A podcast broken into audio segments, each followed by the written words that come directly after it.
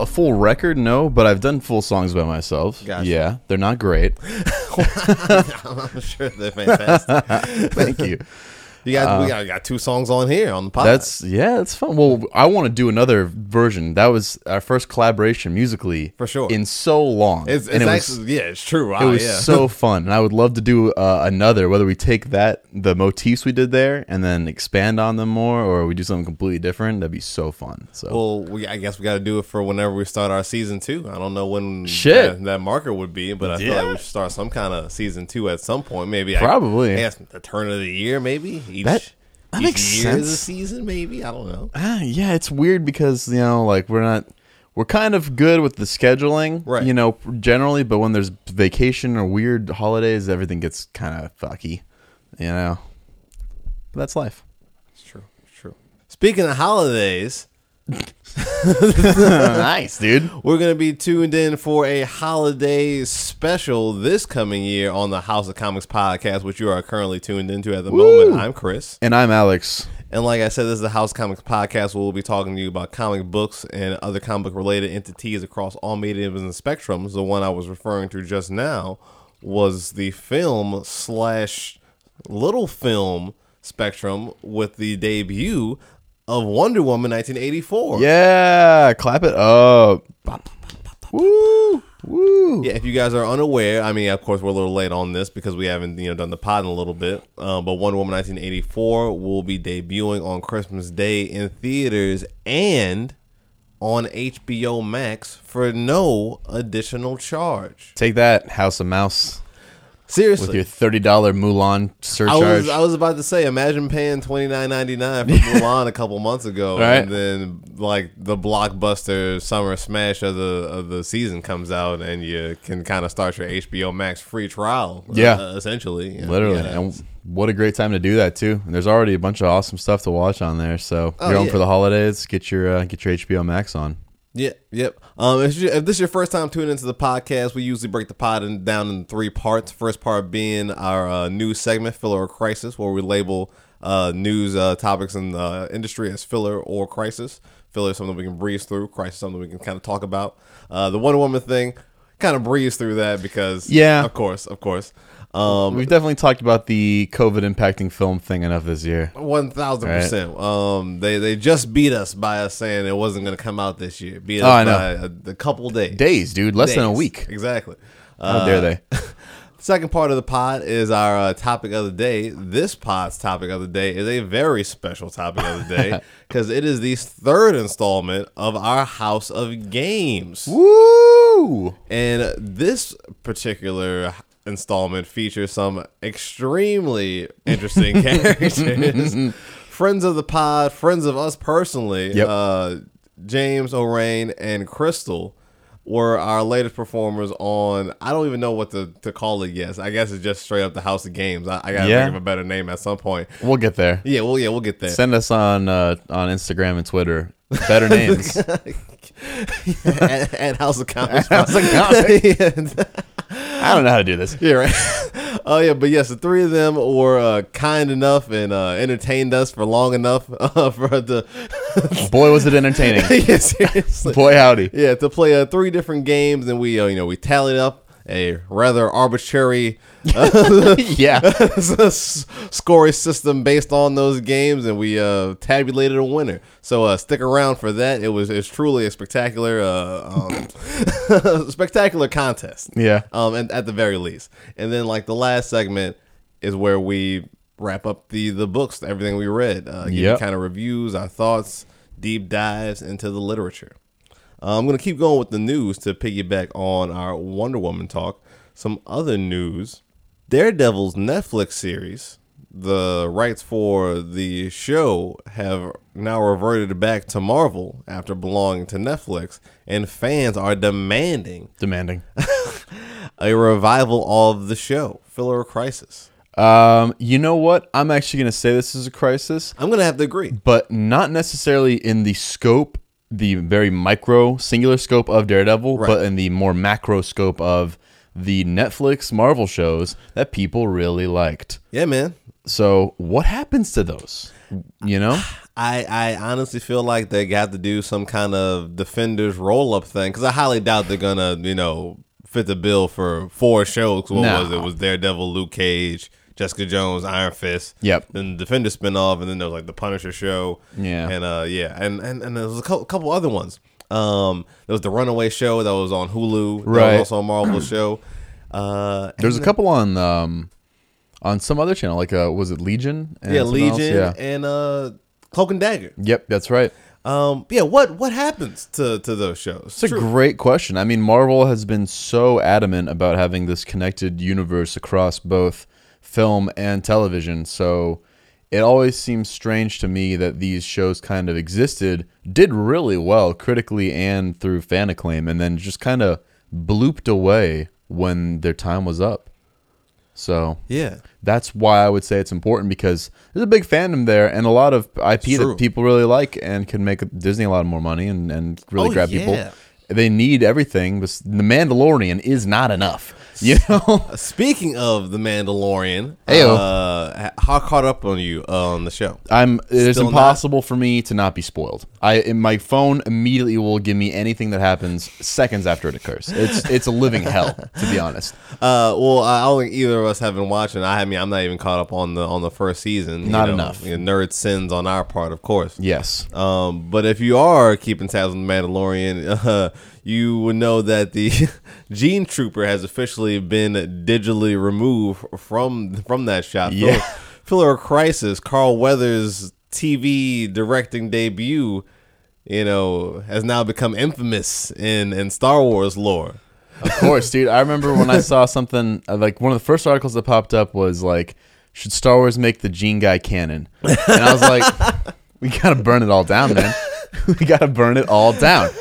The, it's so absurd. Um, and I bet you it seemed like it was an awesome episode. Everyone seemed to love it. Right. I bet you Carl Weathers crushed it. You know, and he's been around action movies his whole entire career. Right. So I bet you did a great job with that. And uh, it just seems kind of funny that that is the big takeaway from that. You know, not to take away from the couple days ago reveal, which we all also knew was coming, like from miles away. Talking about the A word. I'm talking about the A word. I'm talking about the big AT. Nice. I'm not talking about big AT-ATs either. All right? Wow. Right? Some people call them AT-ATs. Those people are usually wrong. Do people really call them that? People call them that, and there's like an excuse, like in the Star Wars movies, someone calls them AT-ATs, but like every other different, because AT-AT stands for All Terrain armor Transport, Right. So every other thing like that, ATPT, ATST, is always referred to just by letters, Right, of it's course. rarely called ATPST or at Saint, you know, for obvious reasons. So I don't really care. I'm not gonna be that guy who's like, "Oh, you pronounce Nietzsche Ni- Nietzsche. You're you're a fucking Nietzsche? idiot." You know, Right, exactly. like that guy sucks. So I'm just happy we're having the talk. Speaking of having the talk, we have to have the talk about this one. Oh, God. This is an instant instant crisis.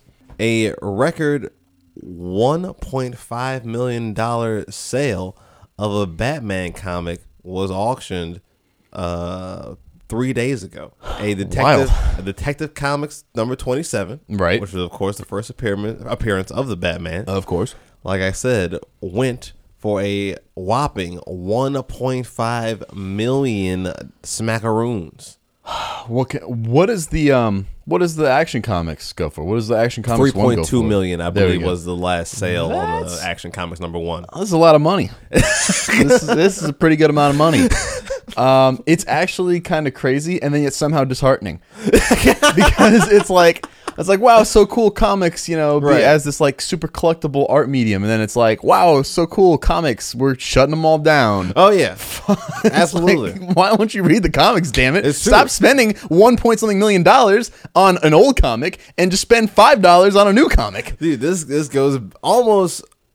It is the same thing, but also it's not the same thing as the Kickstarter thing. We're Yes. talking about how why, why is there just millions of dollars Exact same, exact same energy. just just just laying around here, You know? not being spent on this dying industry? Literally, what is going on, man? it, it just really is like literally not adding up. Like Yeah. financially speaking. Exactly. But I think it's pretty cool. I mean, how many other forms of media have a singular entity that will sell for that much, like you know, masters Oh, I- for a song or something like that, I or think of very, very few things. Actually, we should look that up. Yeah. like uh, Action Comics number one compared to like you know any other collectible item in pop culture across Sure. any medium. because it's got to be things like you know like big movies like Casablanca or um, original Star Wars stuff. Well, mu- my- or music like Thriller, like first Thriller pressings Right. or like old mixes of that and shit. Like I, was can't be it being I can't see being millions. I was thinking uh maybe if it got into like like sports memorabilia Sure. potentially. Um but then again I don't really know the numbers around, you know, stuff like that. Yeah. Maybe Barry Bonds' you know, home run ball. I don't know how much that goes for. Sure. Uh, but I feel like that's that's for probably in the in the millions of dollar range, I would assume. It's got to be something crazy like that. Right. Um but yeah, that's that's an interesting point actually. I never really thought about that. Mm-hmm. Strange industry. Uh, f- I'm arguably the strangest. Yeah. I guess this is really strange. Just uh, this was kind of to be expected. It's just like um some some housekeeping stuff. Uh, Marvel uh, has canceled a couple books. They were on hiatus due to pandemic, but now they have officially been canceled. That uh, Morbius book that was you know going to be going Right. along with the uh, the film, which will probably never Yeah. come out Right? now. The Jared Leto uh, Morbius vampire film. Um, what else? There was going to be a Spider-Man Daily Bugle film that was going to highlight the Daily Bugle, like a, Finally. like a new. Sorry. uh, there was going to be an, uh, an adaptation of Robert E. Howard's Dark Agnes, um, as well as an adaptation of Star Wars: Rise of Skywalker. Both Yeah. of those were canceled. Yeah, that one's big dumb easy. Okay, I was going to ask you about that. Oh, it, I feel like it's kind of weird that the Star Wars Rise of Skywalker adaptation is a big dumb easy one to cancel. You know what? It would have been. It, it would have been a weird one in a different world, but the fact that to this a year later, almost exactly today, Mm-hmm. we are still having this contention and this insane divide in the Star Wars fandom about how to feel about the the sequel trilogy. You know, they don't trust it. Like these toys aren't selling well. If you look at the modern, and by modern I mean right now in the end of November of 20, 2020, Yeah. Star Wars and Disney is not looking at the sequels anymore. They are Right. not trying to sell you Rey and Friends. They No. are not doing that. If anything, it's kind of shocking how much they're trying to sell you the prequels again. Um, it's kind of weird, you know. But really, there seems like they they did that. It didn't work great. They're always going to be selling constant amounts of OT stuff because Right. people will just always buy anything Darth Vader's on. Of course. And so now they're trying to find their new world, and they got two things that are happening. Two hundred years before Episode One, they're trying to do High Republic stuff. Fart noise. the only reason I'm the only, the only reason I'm kind of excited about that is Charles Soule, who's a great comic book author, is like really spearheading a lot of it, and I want to give him a chance. Okay. Um, but it looks not great. I'm not gonna lie. it's literally everyone's like, do the Old Republic, and they're like, no. it's like, how about the Mandalorian Wars and the Jedi Civil War stuff? It's like, how about Space Vikings? I'm like, that would normally be cool, but this is Star Wars. Right. We gotta do something better than that. Yeah, for sure. But then the other effort is between six and seven. Right. There- there's like there's about twenty something, twenty five years or so between six and seven, or maybe even I always more. feel like it's so much more than that. It's like 25 to 30 years between 6 and 7. However old Kylo is because Right. the whole the lore is that Kylo is conceived Kylo is conceived the night that they take Endor and everything and they blow up the second Death Star. So however old Kylo is, we got it, right? I'm sorry. That's hilarious, right? That's our markers. That's also my marker from 4 to 6 cuz Luke and Leia are born at the end of Mm, 3, excuse me. Luke and Leia are born at the end of 3 and then Luke's a fucking 20-year-old or something at Right. the at the beginning of four. Right. So like that's my other marker is how old Luke is is the period of time that passed there, and how old Kylo is the period of time that passed there. Makes perfect. Which I kind of like, right? Right. But yeah, so that time period is the other one they can kind of explore, and we see it with Mandalorian. It's clicking, and I think we're gonna see a lot more of it. Nice. So, but yeah, people didn't like it. People- people didn't like the movie. They weren't buying other shit related to the movie. They're sure as hell I'm not gonna buy comics related to the movie. No one's buying comics anyway, except for us. Hey yo. Heyo. Uh, also, shout out to Emerald City Comics. Huge Uh, shout out. Yeah, uh, on uh, had a fantastic um, local comic uh, bookstore day. Yes. uh, not too long ago, last week, I want to say. Um, unfortunately, was not able to get in there for Black Friday. Wild. Um, yeah, thankfully, you know, Emerald City was following sh- very strict COVID precautions. Um, but due to those COVID precautions, you know, the the line uh, around the around the building was uh, That's what I'm looking for. It was a bit intimidating. It was. It was too much. I don't want to wait in line outside. and then the idea that there was a line like that, the inside, I didn't want to. I don't want to look at it. Right. You know. Right. So Right. So we uh, we did our part and uh, you know tamed tamed our urges, I guess. it's true. Yeah. And they don't need our our dosh. They got. Oh, we've they, we- have given we them the way, well, well, well more than enough of our funds. we're we're keeping them open. you know, and the, anyone that supports a local business, in, yeah, it's so in, true. in these parts, it, Yeah. it is us. Support your local stores. Uh, let's see. I think that is it on the news. Heyo. which will of course bring us into the third installment of the House of Games. Yeah, of course it does, as usual. yeah. Everyone knows this is issue 33. We know what happens now, right. I guess. I guess.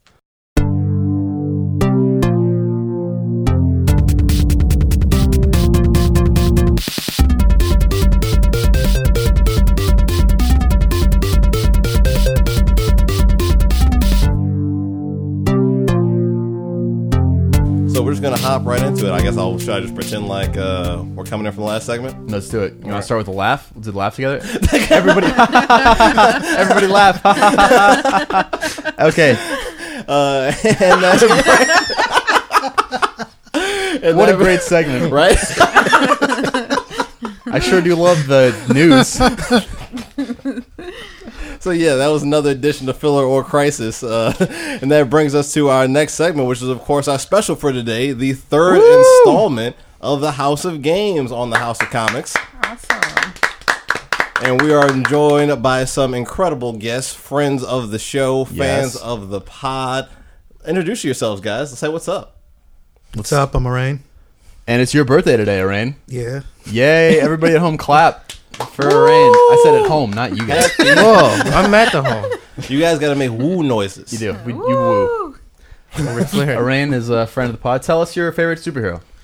Uh, Static Shock. Nice, Great choice. nice, solid. Next up, we've got the man with the rebel pilot helmet on currently. It's on my third day out here. That's probably true. What is uh what's your name, sir? I can't do this, man. what? Tell tell us your name. James?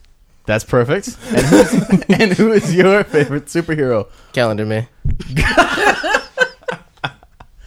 Next up, we have the lovely Crystal. Yes, thank you for joining us. And who is your favorite superhero? Batman. Contact him. Excellent decision making. You can't go wrong. You're in the right house Truly for can't that. go wrong. So, like I said, this is our third installment of the House of Games. So, in honor of that, we're going to have our three contestants play three different games. Our first game is going to be called Up Close and Personal.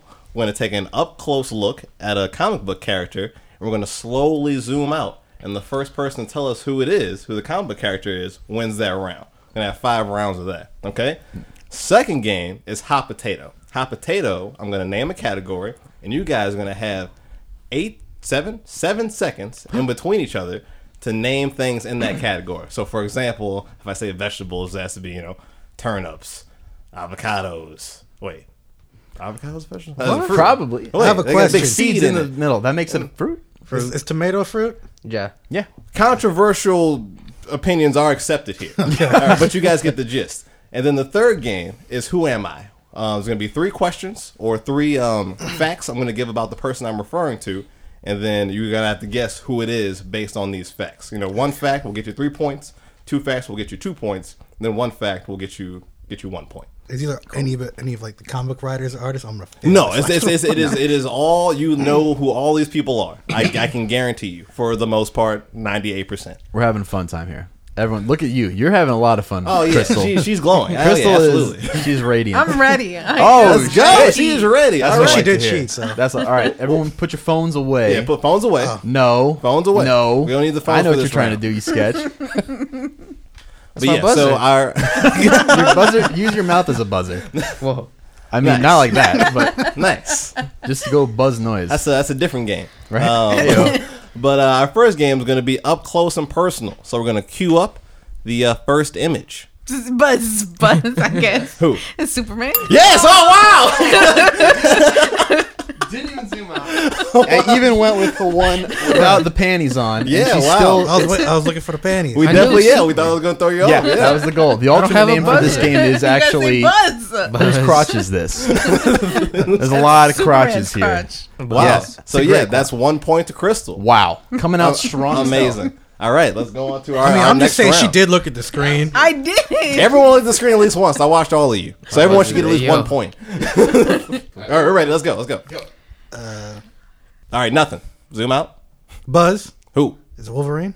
Yes. Yes. Wow. is. Nice. Well House, right? done. Oh, it's the the little blades right there. Well, that was Blaze coming out of him, Oh. but Yeah, okay. I saw the top of the X. I'm not gonna lie. Okay, never mind. yeah, right. I thought that was his like chin. yeah. everyone look away again. I just want to make sure this one's zoomed out properly. Might as well just stare at Chris. Yeah, you should. That's the alternate for this game. I mean, he's a good looking dude. Okay, go ahead and look. All right. Three, two, one. Three, two, one. Can't see the crotch. Three. That's fair. That's more than fair. Three, two, Just, uh, one. Buzz Who? is it Nightwing? No. No. Okay. Wait, who is this? Is this supposed to be heroes? This it could be anybody. It could be any- Oh, It could be any comic book character. I say I don't know, man. All right. Three. Oh, sorry. I'll give you a second. My bad.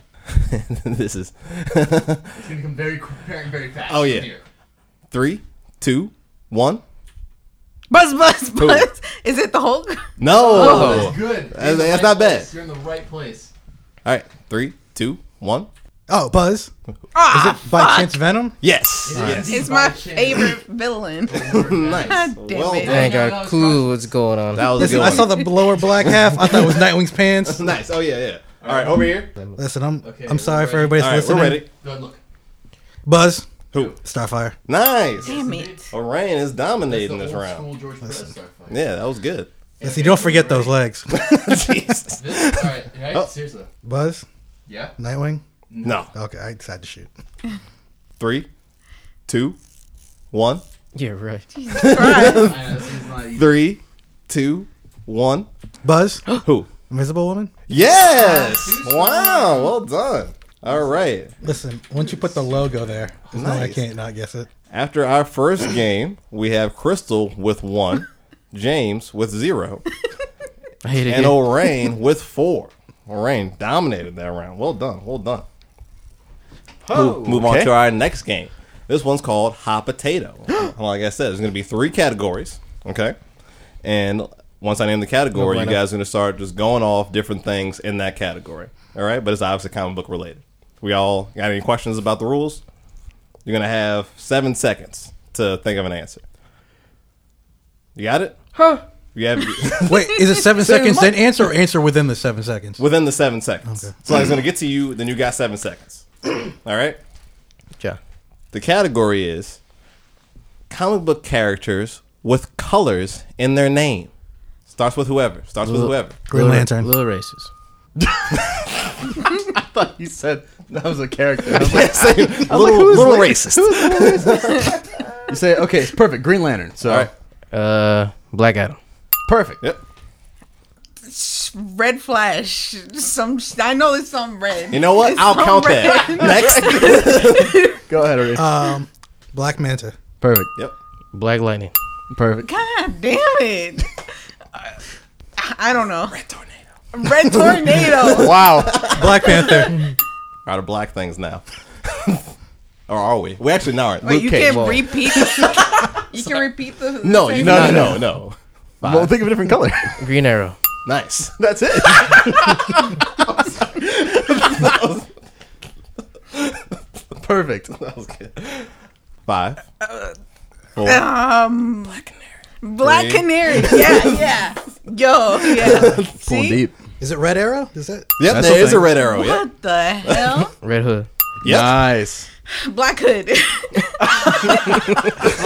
Black Mask? All right. All right. Okay. We'll uh, we'll just say Crystal's out for the rest of this I'm round. out, I okay. guess. All right. Good try. So we're gonna keep going between James and Lorraine, and the winner of this, you know, wins this round. All right. What's it going? Okay, Black Mask. Okay. Yep. I don't know. Red Robin. Yeah. Yep. That is a person. Oh my. that is correct. We need a ding. Blue Beetle. Yep. Uh, Green Lantern. We already said Green Lantern. Did we? Where was he I said- at? He's talking about That's the Guy first Gardner, one. though. we can't. I know. I'll reset the clock. Different Green Lantern. No, oh, I just said Different character. try a different color. Oh. I already forgot the names. Blue Beetle? Already been said. What year is it? Condiment King. To be fair, I don't have that many myself. Yeah, I'm, I'm kind of a running I got out. another one. Oh, yeah? What do you got? You, you're you, a you can end it with this. Black Beetle. That's not a thing. That no, that was in the Young Justice show. That don't count. That doesn't count. All right, then Black Bolt. Yep, that is. Yep, that is Yeah. also a thing. Yep, Arain wins this round.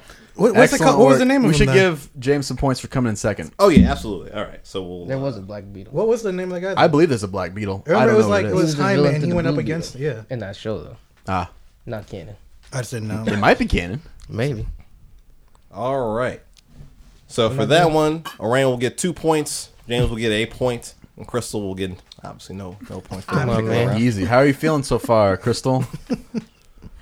Uh, it's still good. She's crushing it. She's I'm doing well, crushing yeah. it. Yeah, yeah. She's got good energy. How about you, James? How you feeling? What's the vibe? Concerned. Concerned. As you should be. That's good. That's good in general for this year. Uh, Arain, how about yourself? I'm winning, so You are indeed winning. That's how I'm feeling. Winning. That's a Feeling feel. like I'm winning. Well, Yeah. on to our next part of this round. this category would be characters who are not from Earth. Anybody can start. Starfire. Yep. Perfect. Superman? Yep. the character, not from Earth. Strange. Whoa.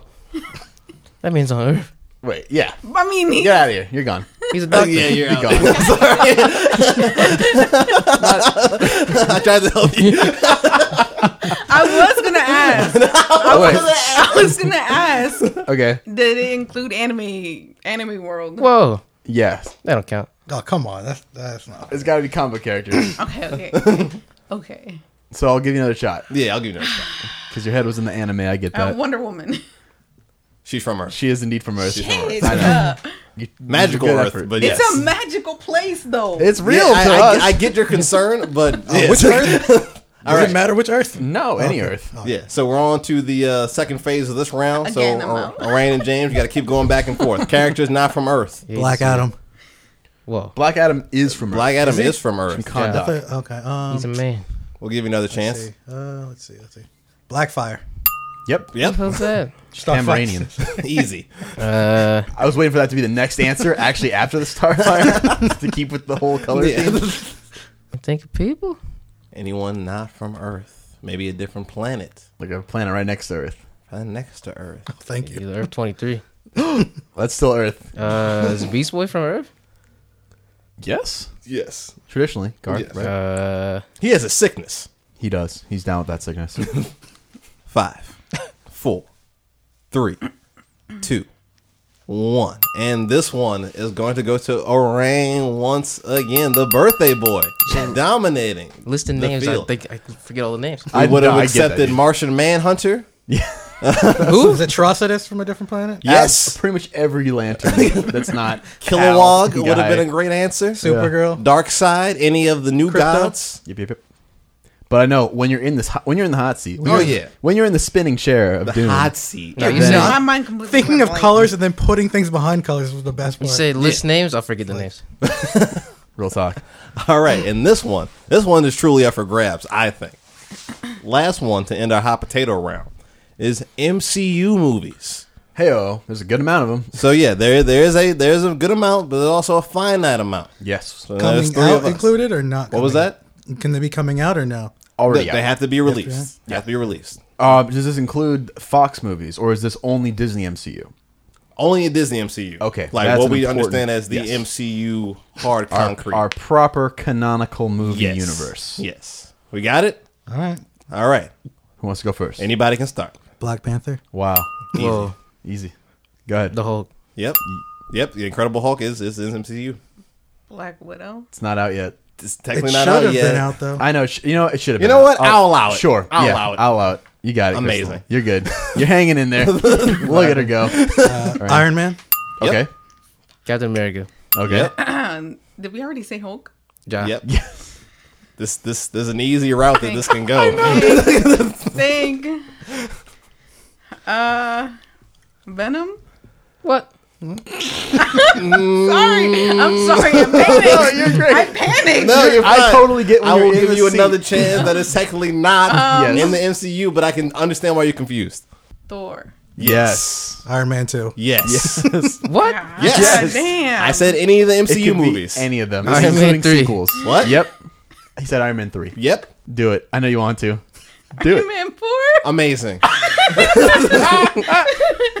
Is there a fourth Iron Man? No. Let's count uh, Spider-Man. Uh, the what's his face? Far from Oh, home. Far From Home. Might as well Home. be. I'll give you another chance. Thor Ragnarok. Yes. Yes. Nicely done. Captain America Winter Soldier. Yes. Yes. Spider Man Far From Home. Yes. Yes. Shit. Whoops. Into the Spider Verse. No.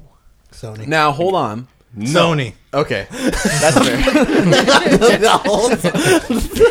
they want to do it. I can tell Hell they want to they do really it. want to do it. All right, so sorry, Crystal. I'm gonna have to I'm gonna have to bounce you out for for this one. We're calling it. All right, on to, Back to me? James and Lorraine. Yep, and we're back in it. Uh, Captain America Civil War. Yep, Yep. Uh, Endgame. yep, Yep. Uh, Thor uh, Dark World. I believe Yep. it's called. Yeah. Uh, Yep, Infinity War. What was Yep. that? Infinity War. Yep, Yep. Age of Ultron. yep. Uh, Infinity War Part Two. That's Endgame. That is in fact Too many movies of those. Just too many. It's four. Uh, I lost track. There's what- another Some movie. big names we're missing still. I know. Give me a hint. Uh, they're Marvel characters. Space Oh yeah. Team, Batista. it's a team movie. Batista. Oh, Five. Guardians of the Galaxy. Yep. Yeah. Guardians of the Galaxy Volume 2. Yep. There it is. You know the one. You said the sequel to Spider Man. What's the first one? Spider Man. I don't know the name of it. I'll count it. I will count it. It's Spider-Man One. Is it Spider Man one? Spider-Man Rises. Um, he said the first Captain America, right? Yep. Someone has said that. Yeah. Um, All the trilogies have been have Captain been- Marvel. Yep. yep.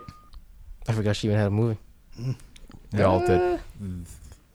They all did. There is at least one more. There's one more I'm thinking of, and Crystal said it earlier. Yeah, she did. That should be the giveaway. Venom. No, no, no, not in, this, in, in a previous round. yes. She said Yeah, it. she said the name already. Yeah. Uh, There's also an- there's definitely another one that I'm I've actually watching. started There's, a cou- rewatching. there's got to them, be a so- couple. Yeah, it has Yeah, to- there's oh, 22. yeah, yeah. Chris just watched all of them. Yeah, there, there, there's at least three, at the very least, that are still up. I'm trying to remember. So s- one of you has to get one of them to win, or we split the I'm points. out. give me something. Well, it's his turn, right? Or am I, uh, I, can- I can It was, whoever, it's, it's up for grabs. Oh, At man. this point, I'm saying whoever Um, names one yeah. is gonna win. There's there's three there's three topics. I'm sorry, there's three choices left. I'm pretty sure. I should have the list in front of me, but uh, I know, right? We should have been checking them off as we went. Yeah. That's okay. I'm trying to play them back in my head. Which ones came out? When? It'll take you forever, dude. It's like that's like a couple dozen hours a of Oh. Yeah. Doctor Strange. There yes, it is. Nice. and James takes the point. Incredible. So two points to James for that round, one point to Orain, and uh, Good Crystal. work. you did We're an missing some, Incredible though. performance. It's a great effort. It was a really good effort. We're missing some, aren't we? Probably the most memorable That's performance. It was. What are the others that you were thinking of? Both the Ant Man movies. Oh, That's duh. Yeah. Yep. My man. I forgot about Paul Rudd. Oh yeah. I mean, it's like 22, 26, something like that. Paul Rudd? No, of It's like 40. No, of the Twenty movies. There's too many There's 20, movies. yeah, Yeah, twenty six. There's agreed too many. There's some. Cool. Yeah, so you guys did really well. What's the point breakdown where we're at now? So right now, oh, I should add a little tally box. Right now, Crystal has one point. James, Woo! James has four points, and Orain has eight points. Goodness. Patricia. You guys got to Oh, I'm sorry, Orain has nine points. Goodness. Thank you. So, but this this is the round where all can be redeemed. This is the round because, like I said, in the uh, "Who Am I" round, the first fact, if you get it off that first fact, that's three whole points. Okay, This is huge. so like I said, there's gonna be three facts, and from those facts, you're gonna have to guess what comic book character I'm referring to. Okay, Yeah. there's gonna be three of these. First one, I was a leading scientist in my field of study. Uh, blah, blah, blah, blah. Buzz. Yes. Bruce Banner. Yes. Oh my god! Oh, So I was like, I was like, I want to make this vague yet extremely accurate. Jesus Christ, how'd you do it? Wow, amazing, uh, uh, in- incredible! Didn't not see that coming. At all. Wow. Right? Huge plays coming three, out of three Crystal. points to Crystal right out of the gate. All right, we're on. We're on This is where I just go downhill. That was insane. all right, I'm I'm I'm questioning my question making. That was insane. All right, well, the next one. I was originally designed to be scary. My second appearance, second appearance was in a horror anthology. Buzz? Was it Batman? No, Oh, okay. Well, well. Anyone else? I mean, wouldn't you be scared of a dude that just dressed up like a bat? That's the goal. yeah. Yeah. Uh, Buzz? Yes. Is it Venom? no. That is scary. James, Uh, the Hulk. no. All right, moving on. Second uh, fact. So you get two points if you get this. I am plant based. Buzz? Yes. Is it Swamp Thing? No. Ignore that text I sent. Don't even worry about that one. That's I'm a swamp man. Buzz? yes. Poison Ivy? No. I'm just throwing out plant people at this point. Plantman. I don't know any more plant man. Nobody. It's fine. Nothing. Buzz? Yes. It, does it have to do with like He's a plant. an It just- animal? it just became with 20 a plant, questions. Or is it just plant? He is he. Oh, that's that's a hint. look at that. You got it Okay. out of him. It's a he is a plant thing, plant thing. but he's not a swamp thing. Oh, no. What? All right, I'm gonna move on to the next. So stupid right now. Although all of my appearances in film have been CGI, I am voiced by an action star Oh, who has appeared as a superhero. What? Groot? That is correct. Hey. that is correct. You know what? Now, now I know the whole scary thing. Cause, Can't Yep, help be he the best. was supposed to be a creepy, scary little plant monster. yeah. Was Now it? he's all super cute. Yep, Yep. He is cute. that's how it works. All right, this is the last one. What? What you about to say? I was just going to say, maybe we should tell them which publisher it is. Oh, okay, fair enough. Just make it a little bit easier. Gotcha. So, well, this is the last one. Well, this one, this will be be obvious what publisher it is because of the the first fact. It's Batman. First fact. Batman. I am a Batman villain. Buzz? I was a Batman villain. Well, I am. I'm not dead. Uh, created in the '90s. Buzz? It, it, Yes. Is it the Joker? No, Condiment King. No. Both of those were created in the Quinn? 30s, 40s. No, we gotta say Buzz. Oh, Yeah, I'm gonna gotta I'm gonna say restrict Buzz. everyone to two answers. So so you're, That's a yeah, good idea. Yeah. so yeah, you got you got your two, Crystal. Guesses from this side? Hmm. Wait, two answers per quest per Yes, like hint? Two yeah, guesses. per, per, per, per fact. Hmm. So you can get They're two. in the two 90s. Let's see. All right, James, nothing. I can't think of anything. Oh, Buzz. Let me. Oh. Is it Man Bat? No. No, okay. That'd be No, good. It's always a good yes. It's me, babe.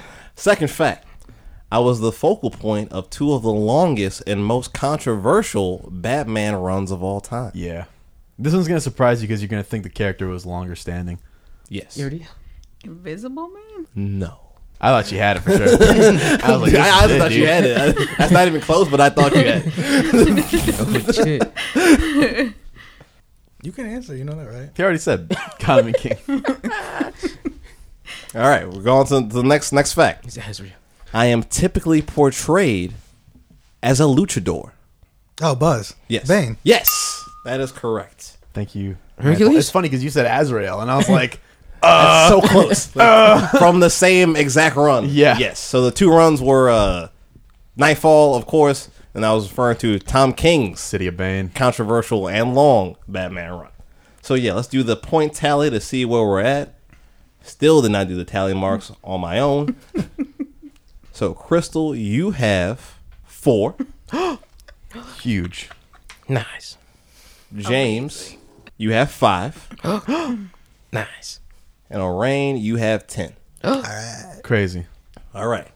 This is our secret fourth round Oh! horror. Kidding. Do the air horn. uh, but yeah, this is a special bonus question that I have decided to make for five points because there is a five point difference Deficit. between first Nice. place and second place. The question is, what is Wolverine's real name? Hate. Buzz. Yes, It's Logan. wrong. It's not? I hate this Oh. question. It's Wolverine, dude. No. Uh, it's Wolverine. What are you talking about? It's on the book. You know what? James gets the point. Oh my god, I hate this question so much, dude. All right, I'm assuming no one's gonna get Nah. it. I All thought it was Is someone to see? Yep, I yep. get That it. is that is the trick question. The, I'm the trick get it. answer. The real answer is James Howlett. The worst question. Son of a. Such a dumb name. You can remember his last name is Howl, Howl, like a Wolverine like might a do. Wolverine Or a wolf? Or Wolfman. a dog? Whoa. yeah, but dog he's, but he's Wolverine. He's Wolverine. He's not Dog Man. he could have been. He could have been, though. He's dangerously close. Yes. All right, so that makes Orain our winner. Oh my god, yeah! Happy birthday, Orain. How's Happy it feel? birthday. Speech, speech, Speech. speech, Speech. Tell us how you feel about winning the first annual third installment of House of Comics. Nice. No, uh, House of Games. House of Games. There wasn't much competition. Holy shit. Jesus decided to. He chose violence. He Yeah. walked into the games. He won, and he chose violence. Listen, I heel was watching turn. some wrestling earlier, so I had to. You know, he said, "Bane's luchador. I'm a luchador." That's a fair of course. I'll James, accept how do you feel about your uh, s- runner-up position? Cheated. Cheated. it. That's fair. he said, stop the count. "Stop the count." right? Crystal, in an incredible performance, really. Absolutely. Like when when I They should be embarrassed. I answered those They sh- questions. one hundred percent. You're right. One hundred percent. You're a real. They should be embarrassed. You you did excellent work. When Everyone did. When we get messages about this episode, you're the one that will be talked about. yeah, That's so true. oh, I know. We will. You will be immortalized in time. Uh, with that being said, we'll immortalize this segment in time. Hey. Put a stamp on it and move on to the book review. Woo. So how? What'd you like? What'd you read? Like, What did I read? I read the menu at the restaurant we went to. That was pretty good. Whoa. Yeah, you'll like Spy Island. What, what's your what's your distribution looking like over there? There's this publisher called DC Comics. Okay, I was gonna say the same exact thing. That I you guess. I have. There's. There's too many comics. No, I hate myself. Um, It's bad. It's bad. Um, Um. yeah. Well, because I, I guess I should mention now, uh, X of Swords has wrapped up. Um, so if you guys have been uh, keeping track of that, apparently they completely sucked the landing. From what I saw, Really? Of, of course, right, right, Hickman. of course. Um, yeah, from what I saw on social media, it was a pretty resounding. Okay, Nice. Yes, yes, T- totally into it. This was fantastic. So that might be something that I might have to, you know, go go back in, you know, because I, I partially participated in. Have you been uh, keeping up with the pod? Right. he, here and there, but uh, now knowing that everyone like is like a resounding thumbs up from the mutant community. The uh, mutant community. yeah, let, let, I, I'm I'm kind of want to see what's popping with that. So we'll see. Uh, nice. but yeah, uh, so I got I got four DC. So of course we we, I, we had to t- kind of narrow it down from the books from the previous week and the week before. I was able to, to completely narrow it down. I got it down like like seven. I got six. Okay, perfect. All right, easy. Yeah. Um, do you mind if I start it real quick? I would love for you to start it real quick. Okay.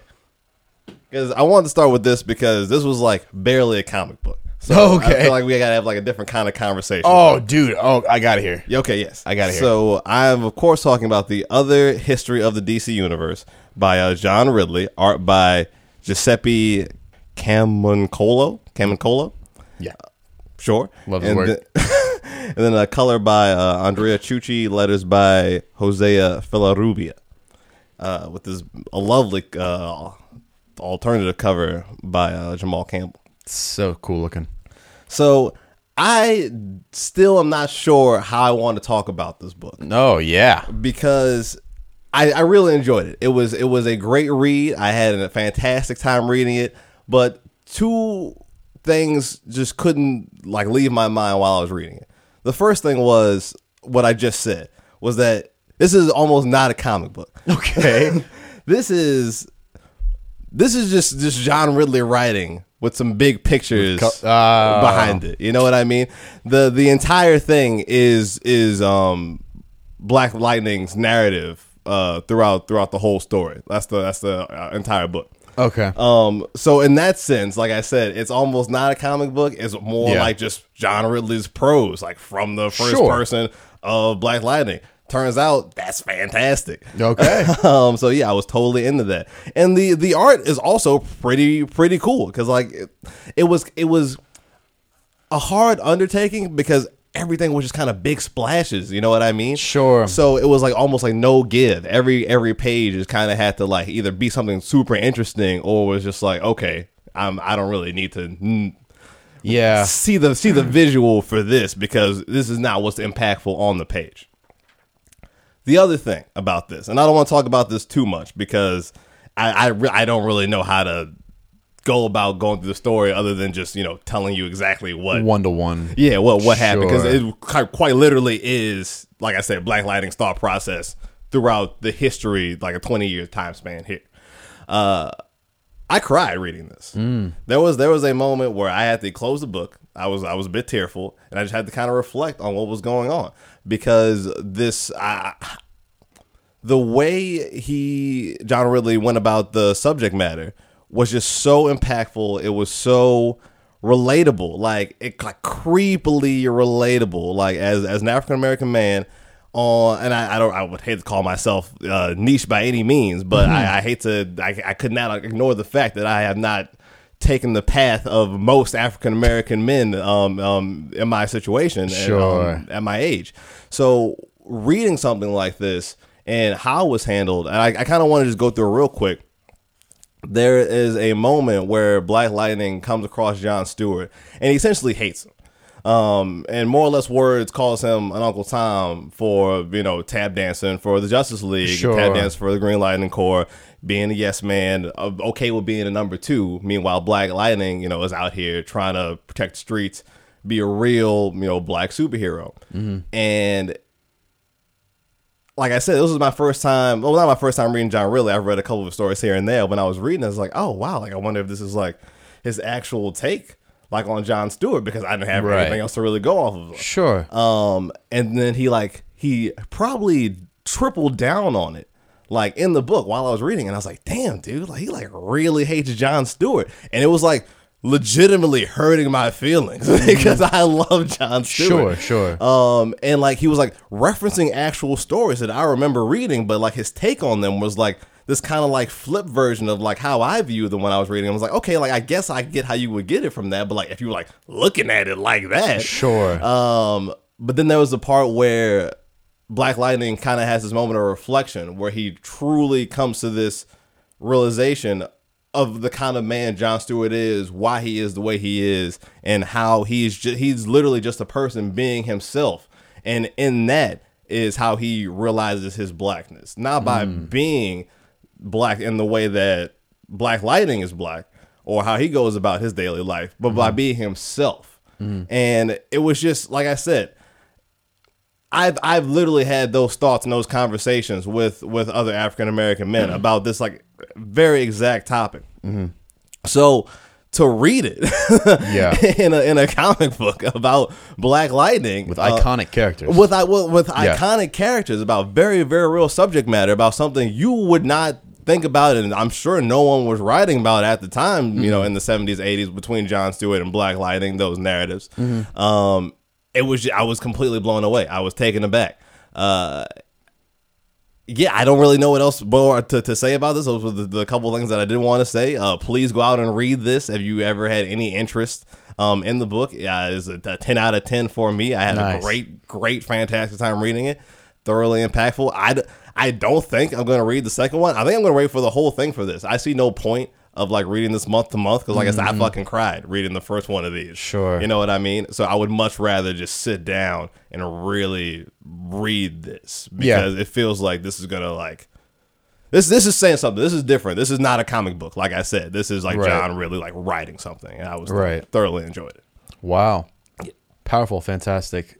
The what comic books are supposed to be It's and true. what they can be. It's true. know? Yeah. This this whole medium is like generally speaking somehow weirdly still an outsider medium. Yeah. This is still made for like weirdos essentially. It's crazy. Even though you know Marvel comics and these movies make you know 10 billion dollars every fucking second. Yep. And there's selling toys to every kid on the planet. Yep. There is something still so strangely unique about like the comic book experience and the comic book readers out there. Like the people out there who still really read and really care about it. And it's so it's so special to see it come together with really great creative teams and really great stories and just and hit an emotional Mm-hmm. note in a really important time. mm-hmm. Fantastic, dude. Couldn't agree more. Wow. I I can't. We should have done that last. yeah, I, I, I just I want I need I need to get it No, out. dude, I'm I'm glad you did it first. That was wonderful. I really appreciate you doing that. It was it was beautiful, beautifully said, and uh, I'm glad you shared that with me Thank and with everybody. Thank you. Um, I'm going to combine a, one of or two of these. Okay. Because I don't necessarily think they need their own. I'm just gonna do death metal and the metal metal Okay. verse that metals all the time. Perfect. I forgot my death metal book, but I think I think I got it. Got you. I'm pretty okay. sure. so, um, let's do death metal first. Okay, perfect. Okay, so death metal. This is our fifth Yes. issue so far, right? Mm-hmm.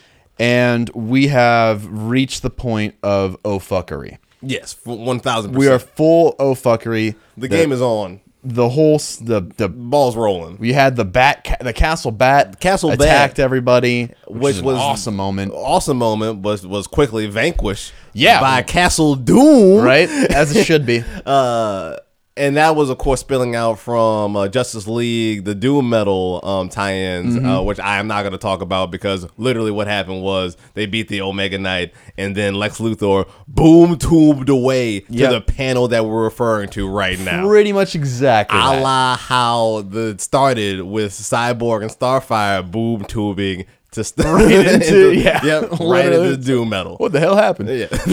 Fantastic. But yes. Um, so that was an awesome moment to see. It's great. I mean, we knew this was coming, right? This kind of happens every big crisis Yep. that is a threat, a fundamental threat, an existential threat is what I should say. Mm-hmm. Because if you're threatening the entirety of existence, bad guys need to exist. They want to exist too. So you put aside your differences, you suck it up, and Superman and Lex Luthor work together of course. and they will every time, Has ten to out be of done. ten, Right. because Lex Luthor wants a, a world to rule, and Right. Superman wants a world to save, Yeah. and so it, it was inevitable. The Legion of Doom, Justice League smash up, uh, still really cool to see. Oh yeah, it looks fantastic. So, and then we have some like some great introspective moments with Luthor. I think Luthor always is really fun and interesting to read during these crises. I love Snyder's Luthor. You Yeah. can you can say what you want, you know, about you know the, the Snyder's Justice League run or you know Doom Metal, Mm-hmm. but his narratives for Luthor and you know the dialogue for Luthor is fantastic. I love reading it. I can read it in that Lex voice. Um, Yep. I really I really hope that it's adapted in, in some way because I really think that's one thing he's nailed.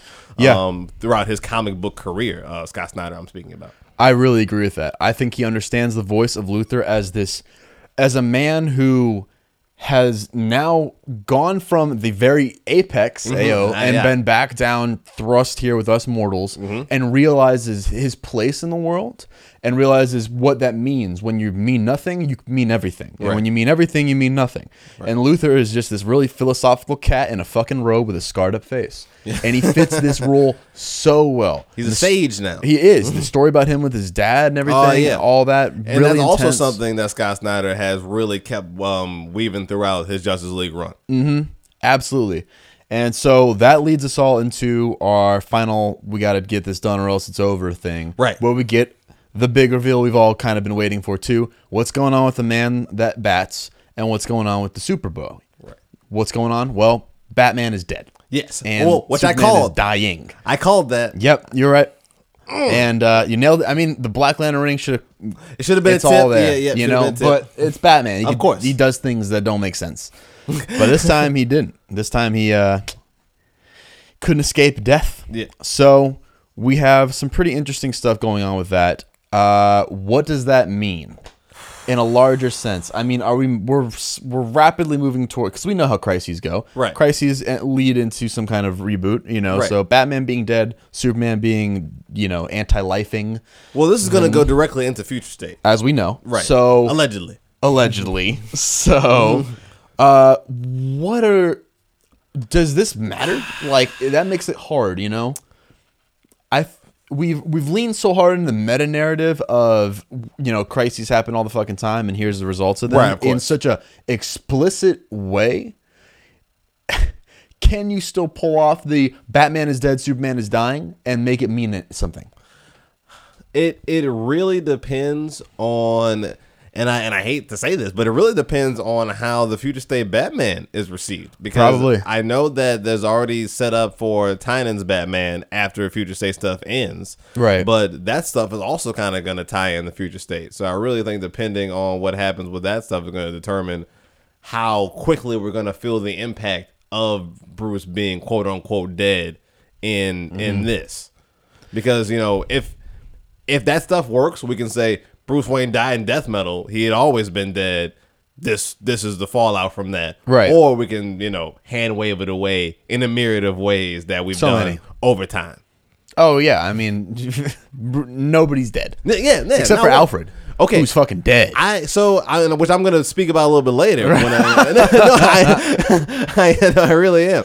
Um, but I've actually I I am starting to feel the impact of that uh, the way more as the months go on. I agree with that totally, and Yeah. that's another one of the books I'm gonna touch on is 103. Okay, perfect. so I would definitely talk about that. I love that. Yep. Um, I love the plan: destroy the planet, get everyone together. Oh, all the okay. Supermen's. I also love that. I really like that plan. Like, Yeah. uh, uh, duh, yeah, this is like the prime Earth or whatever. Everything is centered around this. We are the center of the universe. If Yep. we knock it off its axis or whatever, you know, it'll be all Classic. out of flux. Duh. easy. Because, you know, here we are trying to save it the whole fucking time. You know, you gotta blow this shit up. Of course. you fucking idiot. Every time. You have you tried turning it off and on? Really? You know, like that was the plan.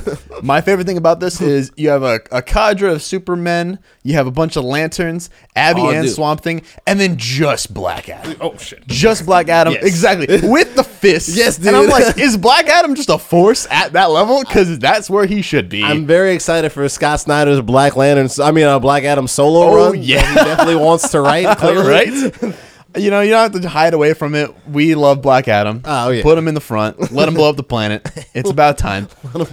So awesome scene, and then chaos. Yep. You know, it's Pure all chaos. ogre. Everyone's coming. Crazy looking Wonder Woman. Get some crazy looking cool shots. Spectre. Yeah. Awesome shots of people, and then the myriad Earths all surrounding ours. The to be last 52. Yep. And so that puts us right into this book. I'm just kidding. you can skip this book. It's the Metalverse Who Laughs is Oh yeah, is a dude. What the take. fuck? It's a piss. It's a whole piss take. So the mel- oh, death metal brought to you Oh, by Scott Snyder, Greg Capullo, um, Glapion, Greg Capullo. who? All right. Oh my God, Jonathan Glapion on the inks and FCO Plascencia. That's way too close to placenta. we should consider something else there. Anyway, a gorgeous book. They're always gorgeous. The Oh, dude, colors and, and the art is fantastic. Yeah. Sorry to sorry to rock on you. No, no, you're fine. Plascencia. Oh, you think you're gonna bow down to Plascencia? Meanwhile, Multiverse Who Laughs is again, it's everybody. Uh, Snyder, Tynion, Williamson, Patton, F- Oswalt, Oh, oh, that's right. Yeah, who was great in this. Shout Uh, out to MODOK. Yep. Jimmy Palmiotti, Amanda Conner, Thomas Ahmed, Gideon Green, Harden T, Mandrake, Eaton Ratman, Spicer Barron, Angiolini, S Mandrake, and Hi Fi.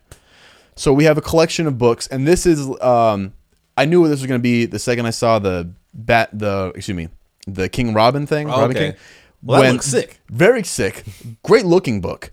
His his part is called Scary Stories to Tell in the Dark Multiverse. Okay, that's pretty. And good. I was like, okay, I know what this book is. Right. And this book is you like you right there, you dear listener, you love the death metal. Scott Snyder presents Dark Knights presents death metal. Nice. Then this book is full of fun, dark, weird shit. Do we have characters? You know, we've got Ace the Bat Hound. We have a strange Victor Zsasz story that also stars Condiment King and Kite Man. Very explicitly Kite Man. Kite Man is central. Um, an awesome story about John Henry, uh, John Henry Irons. Oh, nice. Um, which is awesome. Steel. The legend. Um, Shout out to Shaq. shout outs. So it's just one of those books. The reason I'm including in the same breath as death metal is just because it's it's tangentially important in the sense that it's it, it's furthering our holy shit the dark metal the I mean excuse me the dark multiverse is extensive and pervasive and destructive and it's darker than anyone could have imagined possible Right. with all the super pets are gonna are killing everybody Right. you know which is probably one of the more fun stories in there uh, which is great Yeah. uh, at the same time, this is I'm I'm nominating this for the most pointless uh, tie. but it's also one of the most fun. Speaking of nominating things for things, this is a good time to plug and to potentially ask you about. Sure. Should, should we do a year year's end? end? Yeah, year end list. We gotta. kind, kind of thing. We do some categories. Should we do most pointless po- Tie-in? tie-in? Oh, I'm gonna take all this out. I'm gonna edit all this out so it's way funnier in the year end thing, and everyone's like, "Oh, most pointless tie-in. That's so good." And there's so many. How do you even choose? in a year with Empyre. Perfect. Um, so we'll, right? we'll we'll start thinking about Dude, that. yes, let's do that for sure. we'll have a whole ceremony. We'll get dressed up. Cool. It'll be great. But but yeah, um, unlike Lobo, Lobo was super fun and actually felt like it had some uh, some real relevance. Oh yeah, I loved how much Lobo appeared in Death Metal Five Yes. directly after his tie-in. Uh, yes. I'm like, this makes sense. This Yeah, is cool. With the army of Lobos, right, the this Lobo men. The Lobo men. Really, really fantastic. Uh, unlike that, this is super fun and great for that. Right. But do not feel like you need to go drop the, the five ninety nine. Oof, gee. Yeah, that's the that's the hard part there. So Right, for sure. But if you've got the Dosh and you really love the dark metal universe and you want to have a great fun read with some really great talent, Mm-hmm. this is great for that. So I would suggest it. But that's it for the dark metal multiverse. Transition into into that stuff. I think it might be time. Okay, because you have you have two, don't you? I have no, Oh, just no? the one. I've Okay. got I got 103. Okay, I will speak about Nightwing seventy six by Dan Jurgens, Ronan and uh, Ronan Cliquet, the Heyo. usual suspects, and here we go. I like this. Hey, it's happening. This this this was I, I like I've said before on the pod before. I, this is Dan Jurgens' performance art. you know, DC. You know, the Dan DiDio a couple years ago said Dan Jurgens. We're, bo- Jerky, the Jerkman. we're both Dans. All right, on on the Dan level. Okay, I Dan to need Dan. I need you to do me a solid. All right, I need you to make people fucking hate Nightwing. I need you to make people dis- not even just the book, like the person. I need The you concept. to We need to literally deconstruct it. Not even. I need you to. I need you to decompose the, the, the the figure that is Dick Grayson into this this just warped image to the point where you can use him as like you know little weird Joker Sun things and Joker Sure. War tie-ins, and it's like something I just roll my eyes at instead of Uh. just not putting down completely because that's where we're at So desensitized. this proves to me that not only does Dan Jurgens is completely aware of his surroundings, which I have questioned over the last year and a half, Mm-hmm. but he is also aware of the character of Dick Grayson and has a great inner voice for him. Uh, this That's funny. is essentially the the end. This is the end of, of all of it. This is the end of the of Night, Nightwing dead. Oh my god, dude. Um, kidding. The opposite. He's he's officially back in the form. Hell yeah. This is like the one hundred percent everything's in the past issue. Oh yeah. Um, it is him versus the KG Beast in a all out no holds bar beat 'em up, which is was like very cleverly um uh, narrated by Dan Jurgens because the the whole time he's speaking about how um Nightwing is going to win this time because it's up close. Mm-hmm. Like you know when you got me last time, you know it was a sniper bullet, you know from a couple couple buildings away. Sure. and you didn't even you know finish the job essentially. Now it's up close and personal, and I'm I'm fucking you know Nightwing. I am you the wing, yeah. yeah. You're not gonna beat me in hand to hand combat. So he's just kicking his ass, and I and I thought this was a uh, meta commentary on I. I this might be a little aggressive, but maybe Dan Jurgens was saying, "Hey, man, you, know, you guys talking that shit from from afar, but you know you're not gonna say it to my face, Like, Right, I'm, I'm yeah. still I'm still Dan Jurgens, which I will Correct. say, hey, listen, Dan, I've been to a couple parties. I'll put my hand on your chest if you try to you know, walk into the VIP section. That's all I'm saying, partner. Anyways, this was, but no, I, no, I really like this. Uh, I, I, it was also fairly emotional as well because, like I we were talking about before, Alfred. Alfred passing away, and Dan Jurgens really has been able to use that in a way that's impactful. He understands the relationship of Nightwing and Alfred. It was very much a father son relationship, very much a Alfred wanting and knowing that Dick had the ability to not become Bruce Wayne and Yeah. like, you know, very much adamant on him living his own kind of life. Yeah. And Nightwing, you know, over the years growing and understanding that Alfred was, you know, potentially right and he he could, you know, go away from the crime fighter uh, lifestyle that Bruce had kind of wanted for him. And we kind of get the adult version of that where Dick is coming to the realization that maybe Alfred was wrong. Maybe Alfred just wanted what was best for me, mm. even though that might not be the best thing for the people around me. And I, as a man now, he wanted the best thing for his child. I'm not a kid anymore.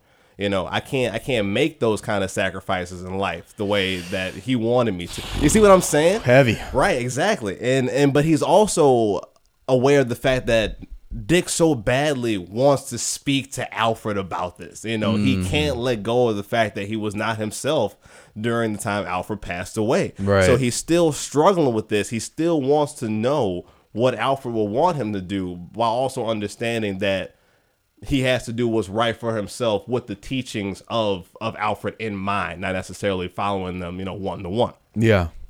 And that kind of culminates in obviously him whooping KG Beast's ass and, you know, letting go of that part of it. But it also culminates in him breaking up with Bea, which was by far the most um, redeemable part of this entire Nightwing Ric Grayson Sure. thing. Yeah. I loved his relationship with Bea mostly because it was realistic. She Yeah. was just a regular person that, you know, fell in love with a superhero who lost his memory. And she was like, uh, okay, I kind of know who you are, but, you know, the the part of you that I know, I really like. So, like, what Yeah. does the other shit matter? And Dick, for the most part, was like, you know what? What does the other shit matter? Like, I also really like you. Yeah. But then he's doing the adult thing and saying, I can't pretend like that shit can't matter. Like, Yeah, literally, KG yeah. Beast just rolled up into your bar. And if I wasn't on my fucking A game, unlike I was a couple weeks ago, eh, when the Joker rolled up Yeah. on you, some shit could have happened. You know what I mean? This can't keep happening to you because I care about you. So Mm-hmm. he like essentially says in like a, a very emotional way, he lies to her. Oof. She's like, you know, don't you, you know, remember like all the times, like, you know, I know you were going through the, the things with your head, but like, is everything cleared up? And he was like, yeah, everything's cleared up. The memories are cleared up, but my feelings aren't there. Oof. But the whole time he's like, that's not true. Like, I, I, I wish so badly I can just live this life because this is the life that Alfred wanted for me. Alfred, in a way, wanted me to be Richard Ric Grayson. He Sure. wanted me to date the girl who owns the bar. He wanted me to fucking own the gym or drive the taxi cab and stay out of Right, trouble yeah. while the fucking cops and firefighters did all the hard work. Yeah. Um, and just be a regular person. He wanted me to do this, but I can't do this. This is not who I am. And then Damn. that's kind of how it ends. Him breaking up with Bea and then jumping off into the into the night. Damn. And like I said, this, this is fucking fantastic. This is, this is great. This is straight up Dick Grayson superhero goodness told in a very well done, concise, uh, fast paced. It had a lot of action in this as well. This was the whole package of comic book storytelling from Dan Jurgens. And it begs the question what the actual fuck? Like, what, What's been happening? What in the actual hell has Yeah. been going on? Well, you know, in Batman 103, no, yeah, no, that's a perfect, perfect segue. it's, I wish it was. Um, the big thing we have here is the more I think about it, the more I realize that Alfred's the lack of Alfred is a real detriment to everybody here. For sure. He is such a grounding thing and i think it's going to become we've already did the whole thing where bruce goes on his little drug trip for grant morrison Uh-huh, and has his final words with alfred Right. in the end of joker war Right. sure Sure. as we dive further into his relationship with ghostmaker it is only going to become more important for him to have someone like that because now we're moving past the family stuff and moving into his past, I, there's no one who's going to be able to understand him as that person as he was the way Alfred was would be able to Right. because he was literally alive being his pseudo dad then. Right. So it's not something you can turn to Dick with. It's not something you can turn to with Kate or with anybody else or Barbara. Right. Because they just won't be able to fill the boots that are needed by Alfred. Mm-hmm. And really, that's one of the things that this book does very well. Is we start off with Batman, 18 Bruce, 19 kid Right. in the Gobi Desert, and we have this exchange with him and Ghostmaker, and it's kind of doubling down on the previous one we had in a much better way and way more theatrical way. Mm. You know, Ghostmaker basically shows up and says, "Fight me, pussy," and Batman's like, "I'm in the desert. I'm Right. clearly just chilling. Like I'm trying to become one. I'm trying to imagine all the grains of sand and that kind of stuff." Mm-hmm. And Ghostmaker's like. What's going on with you, Bruce? Normally you would fight me when I called you pussy. Right. You know? like what's happening? And it's like it's my anniversary of my parents' death. and so he- they go into this whole thing about how Batman's emotions make him weak. Right. And that's something we've talked about before in the past too. Oh, yeah. Batman's the fact that he even does what he does the way he does it. He mm-hmm. puts the stupid bat on his chest. Mm-hmm. He fights for his mom and dad. He's been a kid. Since, he's been an adult since he was eight years old. All that shit is because he is just this emotional wreck underneath the bat suit. And so and Ghostmaker's like, dude, you're gonna get everyone killed. Yep. You and all the people you care about and your whole city, it's all gonna go up in flames because you are too emotional to do the things that need to be done. And we smash cut to awesome, amazing art. Oh, yeah. From uh, what is this? Mar- Guillem uh, March. Guillem March. Yep. Uh, by the way, in case you're wondering, this is indeed written by James Tynion still. With uh, a wow, we have kind of like a collection of artists on this. We have Carlo Pag Pagulayan, Danny Miki, and Guillem March, Okay. and then David Baron on the colors. So really great action shots the two of them. You're gonna have to. I mean, these this guy is supposed to be Bruce Wayne's equal. He's Right. supposed to be his peer and his rival since he was a child. And he's rocking the Yeezys. And he's rocking, yeah, with the parachute pants too. Oh yeah, I dude. fucking love it. He's getting it. So we have some great encounters with them, and then okay, problem. Okay. Here's the problem. Okay. Are you ready for this? Yes. One, two, three pages. Oh, okay. I know what you're about to say. A Harley talking about Ivy.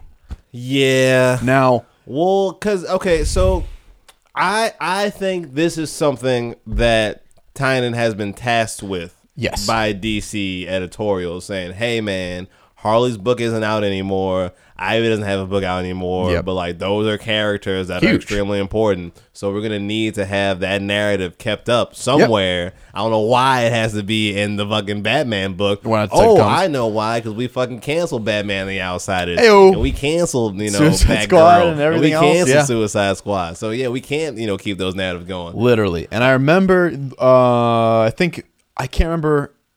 Oof, that's very paradoxical.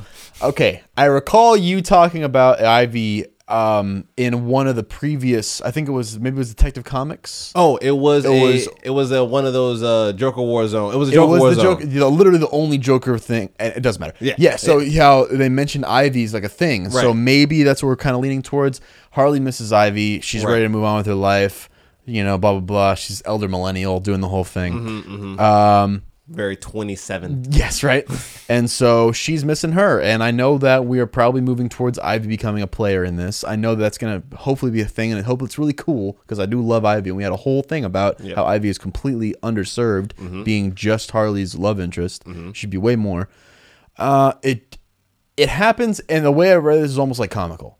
Like Like I read this. too. we okay, cool. So how would you feel that we went from epic fight to just hard zoom out to Harley talking to a plant? oh, I thought it was funny. It was funny, right?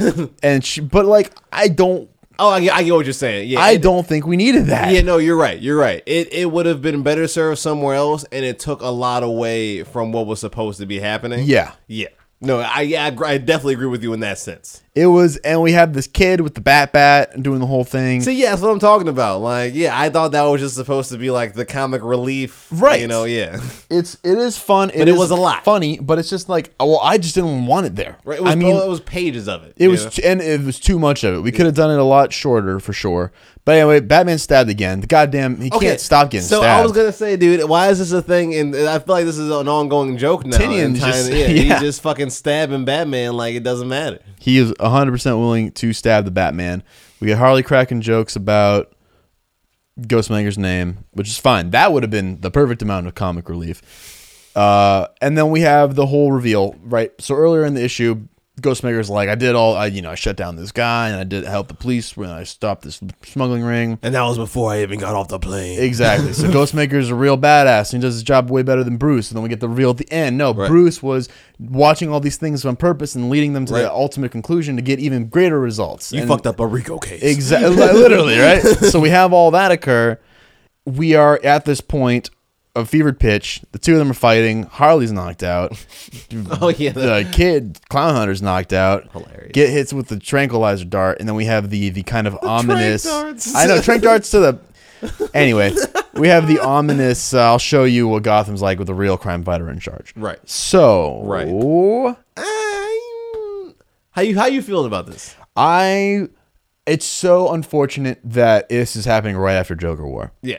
So I understand that we're soul searching for what Gotham is right now and Right. what Batman is, especially in the absence of Alfred. It's very much felt, The souls of Gotham is dude. But how many times are we doing that? Like, I'm sick of it. Like we can't do the soul of Gotham every six issues. But you know, it's it's up for grabs, dude. constantly. I think that's the soul of Gotham. Is that it just doesn't have. It needs some time to figure itself out. she belongs to the streets. Yeah, it does. So I, it's a little frustrating that we're gonna see this because we I like I felt like we just saw like here's Joker's Gotham. It's like okay, well here's Ghostmaker's Gotham. I'm like the you know what the U.S. government does need to just jettison Gotham. Gotham is just a problem. It is not worth it. You know. Well, so here was here was my thing about it. In a way, I I I'm liking it from something that you mentioned earlier. I like Ghostmaker kind of being that guy saying you're a bit too emotional about this. Yes. Because a big part of what we've come to like about Batman over the years is that he has opened himself up. He has, yeah, I agree. More of a family man, more connecting, more focused on relationships. We love that aspect of it. Yeah. But I do like someone like Ghostmaker or whoever the fuck Ghostmaker thinks he is. Right. Coming in and saying, like, I get you are doing that thing, but you got to remember like what got you here. Like, Yeah. like, you you are the Batman because like for so long you were emotionless, you were cutting people off, you weren't fucking with anybody. yeah, and that's how you got like real results. Not like you were like failing at being a crime fighter before No. you like had a family. Like you were kind of like still the shit, but Yeah. now you're like this kind of emotional wreck. And look what keeps happening. Keep losing the city. The soul is constantly up for grabs. Yeah. You got people like me coming in, and I I also liked it because I feel like it's doing a um uh I w- I wouldn't think about this without that little uh that um story that Grant Morrison did when he did the uh the gentleman ghost not gentleman ghost what's the other character silver spectre some shit From the from the anniversary edition. yeah, yeah, yeah, yeah, yeah. When it was talking about like the idea of Batman and like how it's not just about being like a dark figure that Mm-hmm. like fights crime and has to like be like certain like accentuated aspects of, Yeah. of the character. And I kind of like that Ghostmaker is kind of like that in a way. Yeah. You know what I mean? Like yeah, he does. kind of having like that Silver Spectre ghostly gentleman ghost kind of vibe, but almost like it's like sleek. It's like toned down in the sense he doesn't have horns. He has like you know the parachute pants. He doesn't have like you know gloves and like high heels. He has like you know the Yeezys. He's an anime character, Right. dude. Yeah, yeah, it- it's it's it's interesting design compared to you know what the character represents. I agree with you. I think that that's what he's supposed to do. I think it's a modern, it's a modernization of that, and a direct shot the way that Grant Morrison fired it. You know, Right. and so if that is, if that's what this is, if that is, we're having six issues of Ghostmaker shows Bruce Wayne what Bat, what Gotham isn't supposed to be, so that we know what his soul is supposed to be. Right. Then I'm fine with that because you know. Joker doesn't. Joker's Gotham isn't even a real thing. It's not. Joker's Gotham is just anarchy and death and It's chaos. anti-Gotham. It's yeah. So like that's not even a real place. Right. You know that that's as real a place as the bottom of the fucking ocean. You know, it's just the same thing, right? Right. Ghostmaker is a dude with with a whole very complicated, very strict moral code in him Mm-hmm. that has an idea and a vision for what he wants this to be like. Right. That couldn't be any more different than the Joker. Right. And so I will accept this if we are going forward to Bruce. Here is how this sh- city is not supposed to be, even though this is how I think it should be. Right. Right. But uh, this is Tynion telling Bruce, the soul of the city is decided, and it's decidedly not this shit. Right. You know, and Right. so take a step back. You got too much shit in play. Right. You got so much happening So with Selina, with your whole Bat family back in play. Right. Alfred is dead. I know you're not done with that shit yet. Right. You caught Lucius up and his whole family and all this other shit too. Yeah, too much You know? going on. It's a whole lot for one dude. So That's what happens when you get other This- people involved in your shit. exactly, this is what happens, you know. So if that's where we're gonna keep moving, then yeah, I'm I'm excited about that, and I did like this. I mean, my detractors in the middle of the story where it kind of felt like a little bit of a speed bump For sure. the plot uh, is n- not that bad. It's definitely not that bad. So Yeah, I, it, it really depends on how you how you want to take this. Like if you if you were just trying to enjoy a Batman story, like you may or may not like this. Yeah. But if you're more focused on the grander scheme of what you know Tynion's Batman is, uh, and Tynion's Gotham more or less is shaping up to be, this is a little bit more important, a little bit more crucial. Yeah, I absolutely agree with that. You know, we are still waiting to see the full mm-hmm. results of what the mm-hmm. Joker War has been. I'm going to mm-hmm. keep saying it until we get it because I'm, I'm going to start a counter. It's like Okay. one week since Joker War, you know, like wait- since Joker waiting, War. yeah, X days since Joker War, you know, and I'm waiting. I'm still waiting, and so I maybe that's it. Maybe the the whole the truly mutable nature of Gotham is so fucking insanely fluid now Mm-hmm. that that is one of the results of the Joker War. Is it's just whatever, man. Mm. Right. It's one week it was Joker, next week it's Bat Family, next week it's Ghostmaker, Right, it next month it's. Ivy. Right. You know, like It's it's fucked, yeah. it's all so destroyed at a fundamental level of trust from the Joker War Right. that there is no foundation in the city anymore. The foundation is whoever just has the power at the moment. Right. You know, That could that could be the road we're going to. it could very well be, but you know, we'll just have to find out. And I'm, I'm happy to st- keep going. I mean, the Right. book's good, Right. Tynion's great, the art's great, so I'm really not complaining. Don't know why I'm yelling. so, so there you go. Um, I am gonna. I mean, we've been talking about Harley, so we might as well keep it up, right? Sure. Uh, we got the finale, the big one-one what? issue eleven of Suicide Squad, Tom Taylor's Suicide Squad. Just as planned. Um, just this plan with the uh, artist assist from. Why did they do this? Art by Bruno Redondo. Love it. Let's see, out in colors by Adriano Lucas. And this is a we I'm gonna just jump right through. it. We essentially hand wave almost all the impactful losses that occurred throughout this series. Wait. except Deadshot. for Deadshot. Okay. I was about to say no. They Yeah, no, no, they wouldn't no. dare. Deadshot, super dead. Uh, Okay, sick. uh, which you know I feel like I've, this this makes me feel like that this whole book was just Deadshot is a big enough, cool enough character that has become a little auxiliary, and we need to kind of get rid of him Sure. in narratives. What's a cool send off? Hey, Tom Taylor, do you want to write a fun Suicide Squad book? And he's like, uh, you know, sure, maybe. Like you, you get to do your own thing, and you get to kill Deadshot. It's like, you know what? Yes, totally into that. This Yeah. what this book is uh, like has culminated into essentially, which at the end of the day was very fun, but also I I can't help but feel like I didn't get like that that real good payoff feeling from this, if that Ah. makes any sense. Like I can't let go of the fact that this is not how this was supposed to end. Like so many things. Okay, this is how fast this happens. So Jog, as some of you may remember, he was a uh, he was a speedster in the group that died of around like issue number four or five right, I remember that. super emotional. Right. Uh, like like out of nowhere, I'm like, damn, dude, like he's like dead, dead. Like I was like really liking that guy, you know. Fun black character, was a speedster, um, new new character, Tom Taylor creation. So I'm like, okay, I can kind of get into this. Neat. He dies. Murder. Uh, super, you know, super emotional. He's back now. Dislike.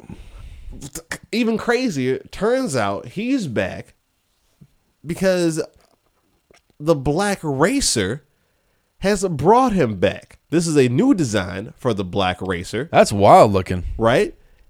You know why he's been brought back? Let's hear it. Because he is the son Of Black Racer. of the black racer. All right, that's a lot. What? That's a, that seems like a lot. And I'm reading this. I'm like, you know what? I hate that this would be cool if this mattered.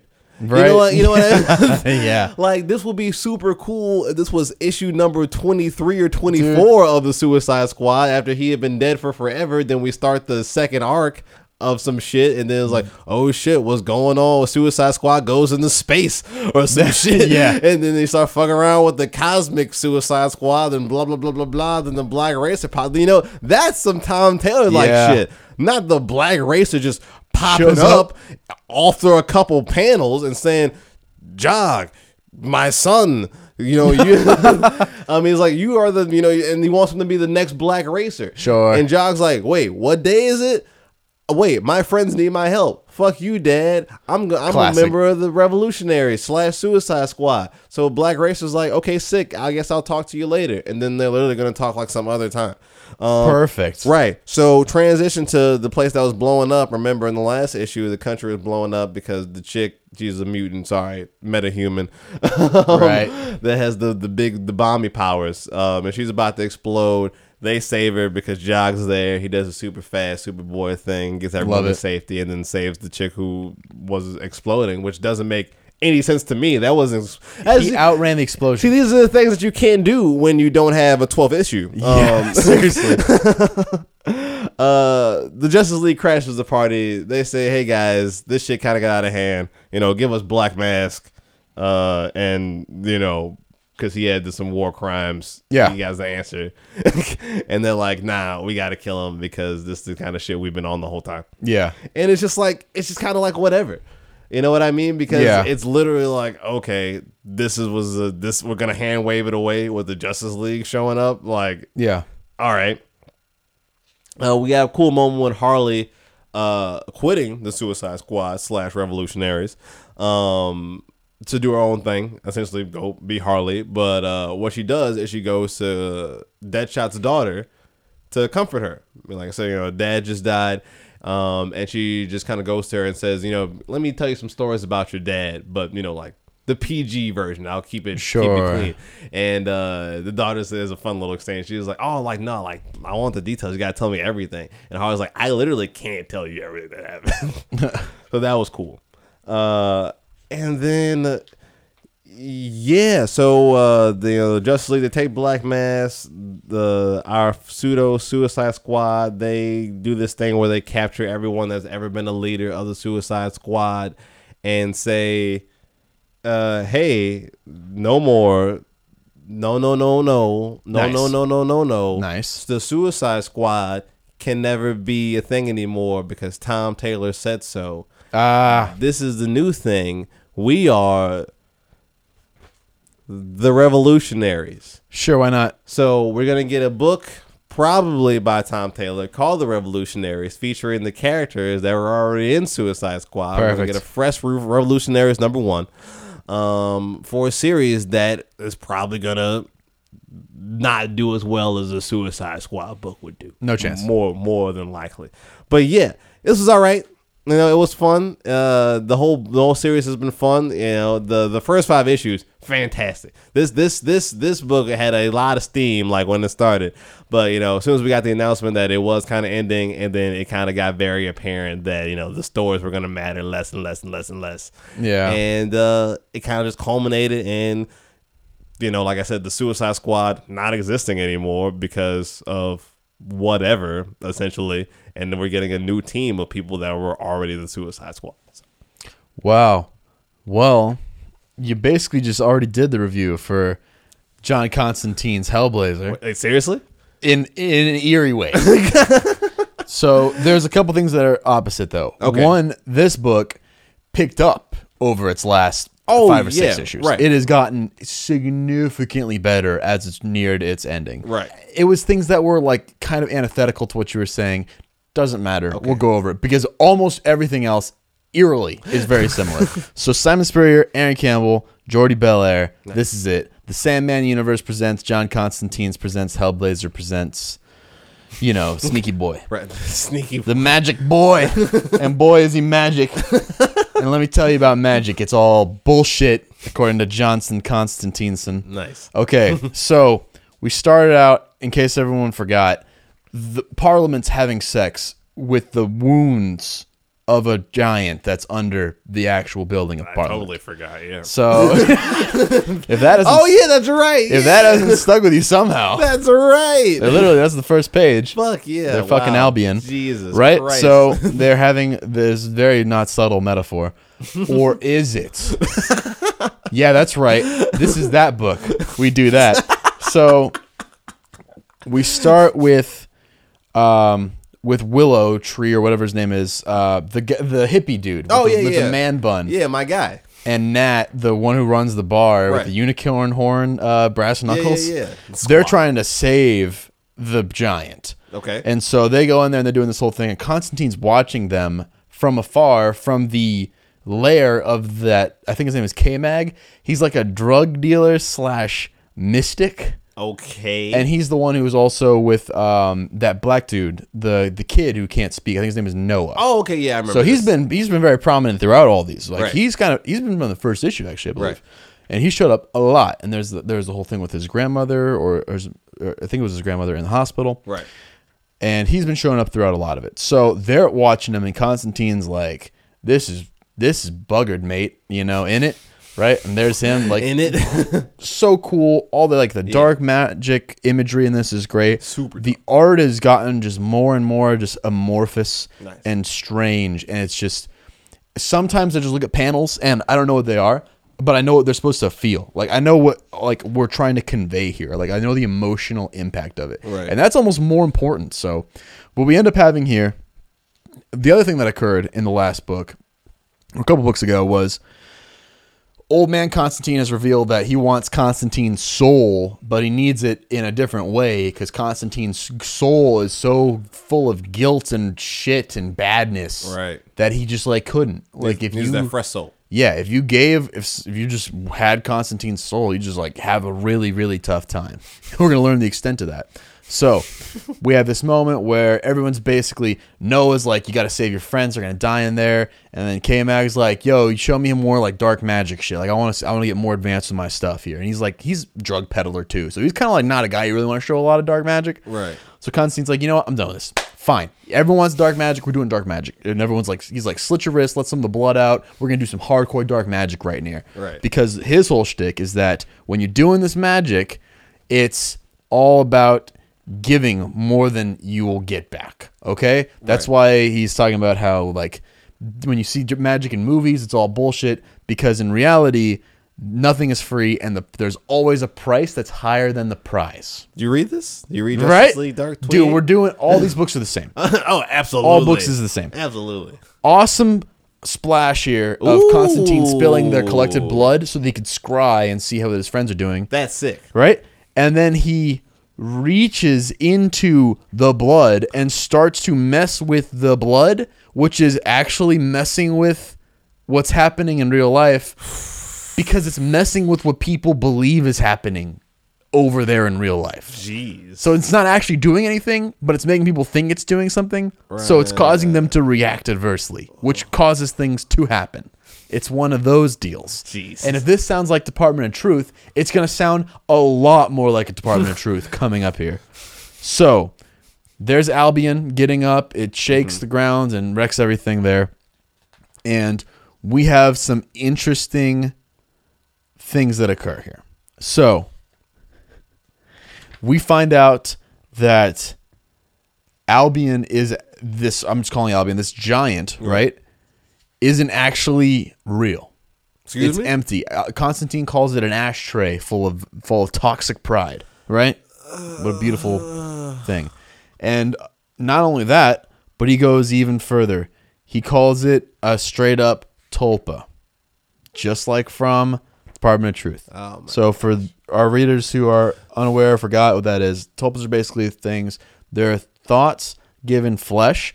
They're things that you will into existence essentially. Mm-hmm. So this thing isn't real. It's this thing that was it was a thought given flesh. It was intention given a given form. And who's given this thing form? John Constantine. Of course, old man John Constantine, and it's taken up all that toxic pride. Mm. And this is the big daddy of it. And this is when I was like, oh, this is running through the whole thing, right? Right. This is, if there is one, the philosophical heart of the John Constantine's Hellblazer Sandman Presents. Nice. This is it. The nature of pride and how dangerous it can be. Mm-hmm. So, when you think back, all the things have been like that with the mermaids and the toxic pride, Right. with um, with the guy who thought he was and maybe was William Blake and he was calling on angels, Mm. that kind of stuff. Um, the ghost who was killing the racist ghost, you know, Right, like yeah, yeah, yeah. all that shit. It all comes back to that toxic pride, that false patriotism, Right. Mm-hmm. that populism that promotes, you know, that us versus them state. So. But what's the point, right? We've been doing this whole thing for 12 issues. What's the point of why John Constantine is trying to do this? Right. So, we finally have all everything falls apart before we get the good answer. Constantine's starting to put things together. He's like, all these have been fake this whole time. They're all just collecting bad, toxic pride. What's the deal? Well, everything falls apart. His friends are saved, but the demons are out and they want him because they sense John Constantine's blood. And he's like, that doesn't make sense. So they all come for him at the same time. Old man Constantine's like, I'm coming for you too. Your time is up. That was the last I needed of my pride or whatever. I'm coming for your soul. So Constantine's like, okay, I promised I would give you it willingly. So what do I do? He's like, just kill yourself and I'll take it. And Constantine's like, oh shit.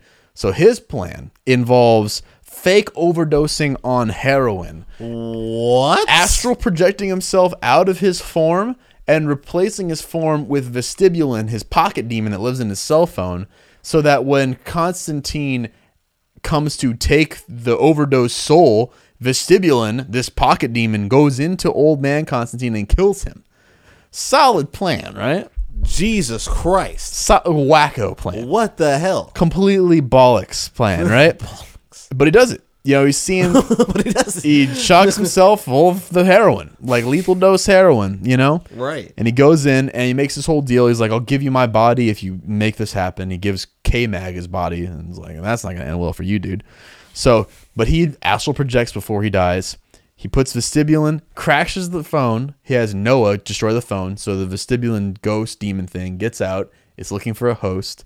Constantine's body's empty. Right. So the demon goes in it. And then Constantine overdoses. So the ghost comes out of it. And it goes to old man Constantine. Gotcha. So, this is when it all falls apart. We have this really cool splash there. It's like, oh, maybe Constantine's plan's going to work. Yeah. It's not going to work. And, um, well, that's weird. Why isn't it working? Vestibulin says, there's nothing here. He's not real. Old Man Constantine isn't real. Old Man Constantine is also a tulpa. Old Man Constantine is something that dying apocalypse Constantine willed into existence.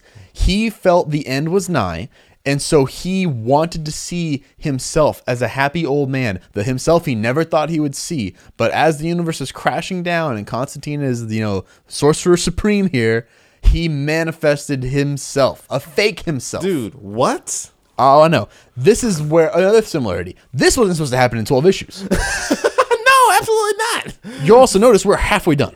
Oh, whoa, yeah, wow, what? So I'm picking up the pace a little bit. Okay. So we get this whole experience. He makes his own old version of himself, makes a deal with an old version of himself to escape doom, which is like, what's going on there? Uh, so vestibulin can't go inside of him. There's nothing there. This is when Willow and Nat show up, accidentally kick the salt circle. Huge fucking mistake, by the way. That is in every Constantine book. They do the whole thing. The demons come back. The demons looking for the demons show up. They take over K Mag's body. And then Nat just kills K Mag. What's going on? So the demons come out of them. They go into Willow's body, the redhead dude with the man bun. No one knows what to do. Constantine's a ghost. He can't actually get anything accomplished. He's like screaming at people. And he's talking about how everything's gone tits up, tits up. It's all fucked up. It's all blah, blah, blah. He's like, oh, tits, oh, tits, oh, tits. And then Noah's like, he signs like tits. And then Constantine's like, wait, Noah, can you hear me? And so he tells Noah what he has to do. And it's fucked. He tells Noah to kill Willow, dude. He tells him to kill him. So Noah goes up and stabs a knife into his neck, kills him, and the demons that were inside of him drag Willow's soul to hell. What? So John forces this kid to kill a man and damn his soul to be tortured. At this point, I'm like, how many pages are left in this? What is fucking happening? Yeah, dude. I, So- yeah, what what the hell? And the problem was, that's not even the real problem. That was just the demon problem that Constantine fucking created himself. Now, old man Constantine's here for his soul anyway. Right. I, yeah, that is the resolution that right? we need. That's what we're looking for here. So we have he shows up, he's like, Sorry, love, time for your soul to hop in. I've got everything I need to make this happen. Like, you know, you're just gonna have to top in the old man. So he starts hopping in the old man, and Constantine's like, Wait, no, none of this makes any sense. Why the demons were here, they should have known I was here. They would use my blood on purpose. I used their blood, so they didn't know I was here. Click. Why could Noah hear me when I was screaming? No one else could hear me. Click. It's all falling into place for Constantine. And then he starts thinking back about the curse, about how there's this woman who's connected to him, about how Noah showed up to save him, but no one, he didn't know he was supposed to be there. Like he just appeared from another multiverse, essentially. He's like, why is this all happening? And then Constantine puts it together. Noah is his son. And there's our other compare another thing. Boom, out of nowhere, Are you fucking John Constantine has a son, a bastard kidding son. me? Are you fucking kidding me? That's why he's there. That's why all that shit is like that. And he Constantine immediately is just like overwhelmed with this awful feeling.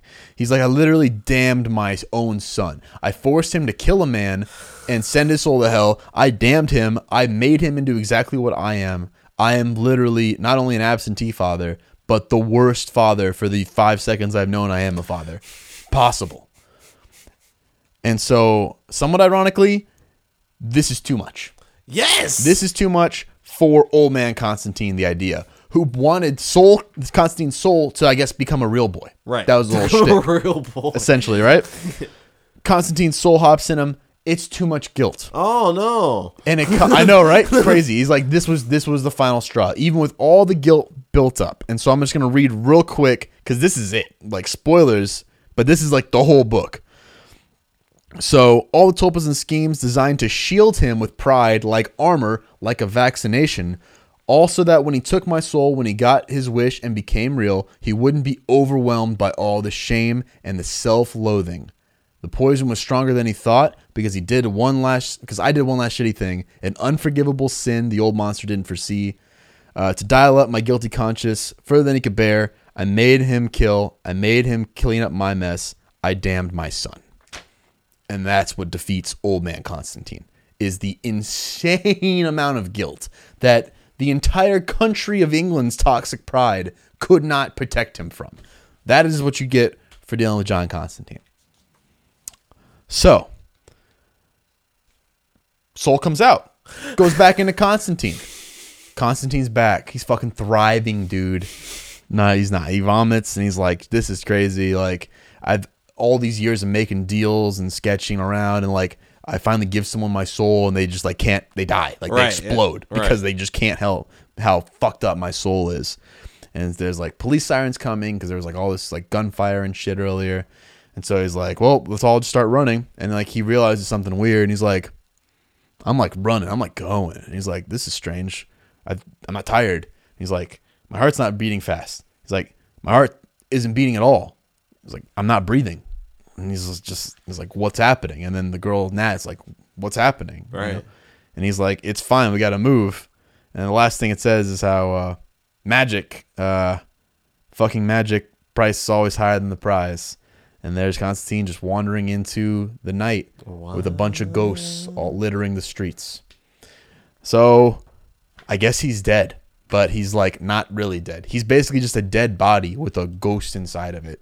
That's what a normal person would be, I guess, but that's how this ends. Wow. Yeah. That was one of the most convoluted single Wild. issues of a story I think I've ever heard. I reread it like two, or three times. Uh, it sucks because it should have. If we would have had more of this, it could Oh. have been so so good. I saw a screenshot when a Spurrier posted some panels from this uh, a couple weeks ago, and uh, he I don't think he meant to do this. He forgot to crop out like from the storyboard, but on the storyboard it said uh, John Constantine issue like twenty two, and it was panels from this. So there was at least ten issues of things in between some of the stuff that happened in this. Of course, because like this needed way more build and time. Like the reveals here, Noah's your son. Oh, yeah. killing off three main characters. I mean, like they. The only lucky thing is that Simon Spurrier is just good at his shit because Oh, yeah. I actually cared when these characters died. Right. Like I was like, oh, thank God K Mag's dead. He's a piece of shit. I'm like, oh, I can't believe they killed my fucking boy, the redheaded fucking hippie. Like Right. he was the best new character out of this. You know, so it resonated, but this like I said, we we stopped here in the middle and I read you the end of this, Right. and that's just too much, man. Oh, it's too much yeah, for dude. one book. The beginning was a lot. yeah, it was. We just it felt very rushed. It felt like this wasn't supposed to end on 12, probably because it wasn't. And so it's just really frustrating that such a great story and such an amazing Constantine story mm-hmm. goes like this. It was intelligent, it was deeply important in modern time dealing with all sorts of very prevalent philosophical and political issues. It, it sucks that it got treated like this. Yep, Because I- it's really quite good. I would still, you know, even with all that, I would still say to read it.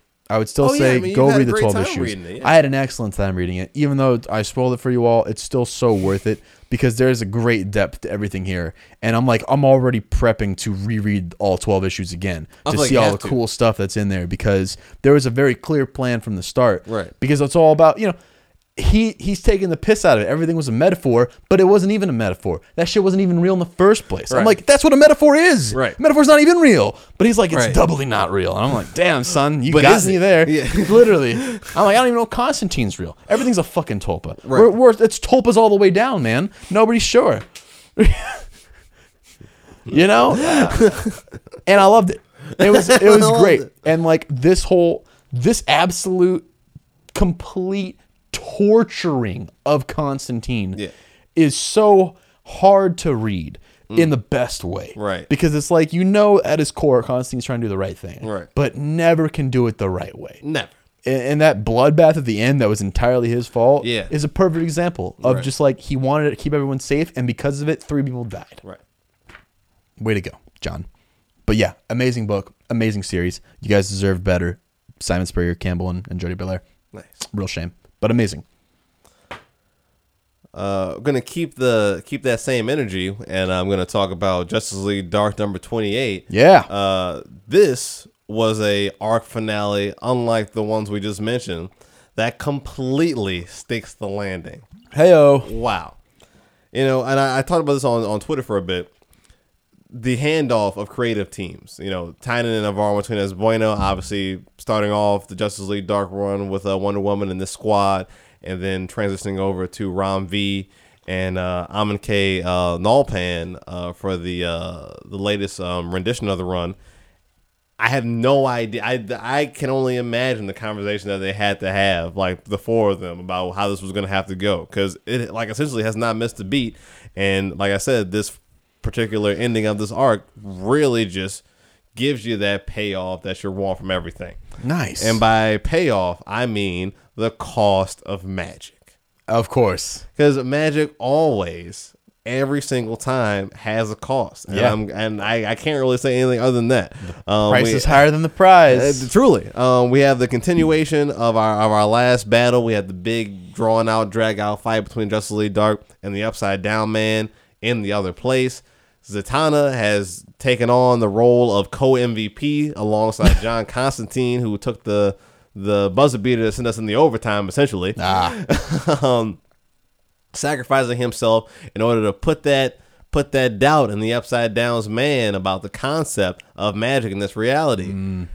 Zatanna makes that concept a reality, oh my god. roots it in the other world by amalgamating herself, joining herself with the upside down man in this weird, like contorted thing that some of you may remember from the last issue. Very Yeah. disturbing. But now she lets us know that because she is now a part of the upside down man, because she understands that magic has a cost, the upside down man now understands that magic has a cost. So because he understands this, all the magic he has ever done No. turns on Yep. him all at once. Genius. And, like, and I'm like, you know what? I hate every single person involved just as much as I love them. Yeah, oh, of course. Because this this is magic. This is how it works. See, okay, we're gonna have a top. We're gonna have a whole discussion about this after. but continue, please. Um, but yeah, uh, so like the the the art continues to be fantastic. Got these the double nine page uh, panels. Ugh. Where Zatanna, she's she's doing a she's doing a trick. She's doing the trick that essentially got. Uh, if you guys remember, this whole thing started off with Zatara being taken to the other place because of um, trying to save Zatanna's life during a bout with the Upside Down Man. So all of this has been an attempt to vanquish the Upside Down Man and get Zatanna, uh, Zatara back, I should say. So with this, so Zatanna does the trick that you know her father taught her, um, and reciting the words that her father was um, telling her about you know magic having the cost and you know death and and um, um, having equal value when it comes to like bringing back life and stuff like that. So that was very impactful, especially you know if, you- if you've been reading throughout, and and then it ends with essentially Wonder Woman using the Hecate fucking witch mark magic to hit the, the hit the four on Nice. uh, Pop the ultimate. yeah on the upside down man. There's a, there's a cool little part in here where the upside down man thinks he's like still in control. Um, then someone's mentions to him, but like you're standing right side up, so we know that you know that this is reality. And we're like, all right, whatever, man. What like okay, okay man. It's all happening. It's like okay, uh, and, then- and so the last part of the book is uh, this cool little uh, story where uh, Bobo, Detective Chimp, is recapping the kind of stuff that was uh, skipped, um, the the fallout, um, how everyone's doing after the fact. Man Bat is kind of in a bad state because he has essentially killed Swamp Thing, if you recall. Swamp Thing uh, also Right. sacrificed himself in order to affect balance in the other place, uh, literally producing green in a place that had no green. Um, so he is still feeling kind of way about essentially, you know, like I said, killing uh, someone who had become one of his best friends and a crucial member of the team, and also, you know, the fucking herald of the green Yeah. on Earth. So that will have to be figured out at some point, I'm sure. um, uh, uh, the Zatara has come back. Zatara is back because the Upside Down Man has been defeated. Sure. And in this, Zatara he finds Zatanna over you know Constantine's dead body, and he's like, "I can't do this. You know, I can't do this to my daughter. I, I was supposed to save you. Like, what was the point of me saving your life if you're gonna like live it in misery without your friend?" This is essentially Zatara saying that he understands the feeling Yeah. that Zatanna has for Constantine. Like, no matter doesn't matter how you feel or whatever other writer feels about their particular relationship. Ram V and Tynion have decided that Constantine and Zatanna truly care about each other, which I feel like everyone re- re- respects for the Yes. most part, um, despite the age difference depending on who's writing at, at any given time. Yeah, none of it matters. Right, none of it ever matters. Um, but Zatara does the the super MVP play, gives up his life once again What a god. in order to bring back one John Constantine. What a legend. Truly beautiful. Uh, and then, of course, this is the story that Detective Chimp has been, has been talking about at the bar, and we find that Detective Chimp is talking to our new Doctor Fate, the young Khalid. Oh, I love it. And uh, he's like, he's fucking going through it. He's young. He's at the bar. He's like, ah, you know, I don't know if I'm cutting cut out for this man. And Detective Chimp was like, dude, you better fucking figure it out then. and he was like, uh, so like, what happened with you and like uh, the Nabu powers? Because if you remember, Doctor Kent Nelson had to come back and use the Nabu powers in order Right. to do the big blast. Uh, that ended up killing him. what the sacrifices? Easy, um, the cost of the magic. More than the prize. Price is more than the prize. And uh, we get the nugget that he hasn't been able to talk to Nabu since this all happened. Oh, that's interesting. So that that has to be figured out at some point. I'm more than sure. Yeah. Um, Wonder Woman is talking to Zatanna, and they have another little conversation. And Zatanna's like, "So, like, what now?" And Wonder Woman's like, "Well, I'm I'm not magic anymore. I don't have the, I don't have the witch mark power. Like, Hecate's magic is off in the fucking balance of the world and shit. Yeah. Um, I freed Circe from the fucking." The, the thing that I can't remember the name of at the moment, like I'm I'm all magicked out for the most part.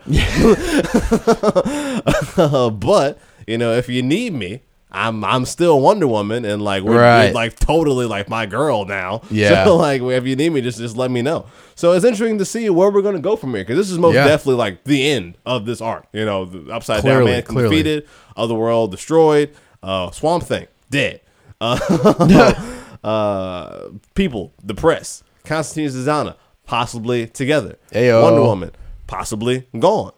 Who knows? Who knows where Justice League number 29 will pick up, but we will be getting some Justice League Dark stuff in future state. So maybe that'll give us some indication of where this uh then this next arc will pick up. Because as far as I know, like Justice League Dark isn't going to be canceled anytime soon. Like this is this is by far the best ongoing monthly series at, at DC, in my personal opinion. I really Yeah. don't think it's close. Like it has kept that same energy for over two years now. Very impressive. Yeah. Yeah. So, magic. Yes. It works best when it is somehow incredibly well defined and yet incredibly not defined. yes. And I don't know how you do that well, but By saying it has a cause. yeah, apparently. But Hellblazer and your Justice League Dark mm-hmm. is the best kinds of it. M- magic should, when someone's describing to you, it should sound like some semantic bullshit. Yes. It should sound like a straight up Greek argument that's just trying to confuse you. Yep. You know, like it's real because you believe it, and because you believe it, it makes it real. That's bullshit. Right. That's magic. Absolutely. And so I really like that in this very more like grounded, dark, gritty, you know, Constantine book, Mm-hmm. and then our more like kind of fantastical, like large scale, splashy battles, Justice League Dark Magic book. superhero book. Exactly. Yeah. That they both have found that same um, core of magic isn't what you think it is Right. as much as it is what it has to be. Yes. You know? I, I actually think I do understand what you're saying. Like, magic has never and will never be about the outcome. It's about the ends. It's about the means. It's not Yes. about the ends. Like how Yes. you go about producing the trick or the turn or whatever Right. will and ultimately have a greater impact than the result of the trick itself. Yeah, and that's I think probably what makes the trick so powerful, right? Is Right. because you know that going into it, the good magicians they understand the weight of doing the trick is how you can pull off a big trick. Right. And so I think that's something spectacular. I love when magic has that kind of interest to it. You know, I like magic systems that are demanding Mm-hmm. Yes. Oh, in that regard. It's one of the things I liked about Full Metal Alchemist, the anime, yeah, yeah. is because the whole equivalency shtick, Mm. you know. So I, I like that, and I liked that they went a step further and said like magic's not only a matter of equivalency, it's more. Like you cannot get out what you put in. Right. You get less out actually than what you put in because you're this per- you're a person.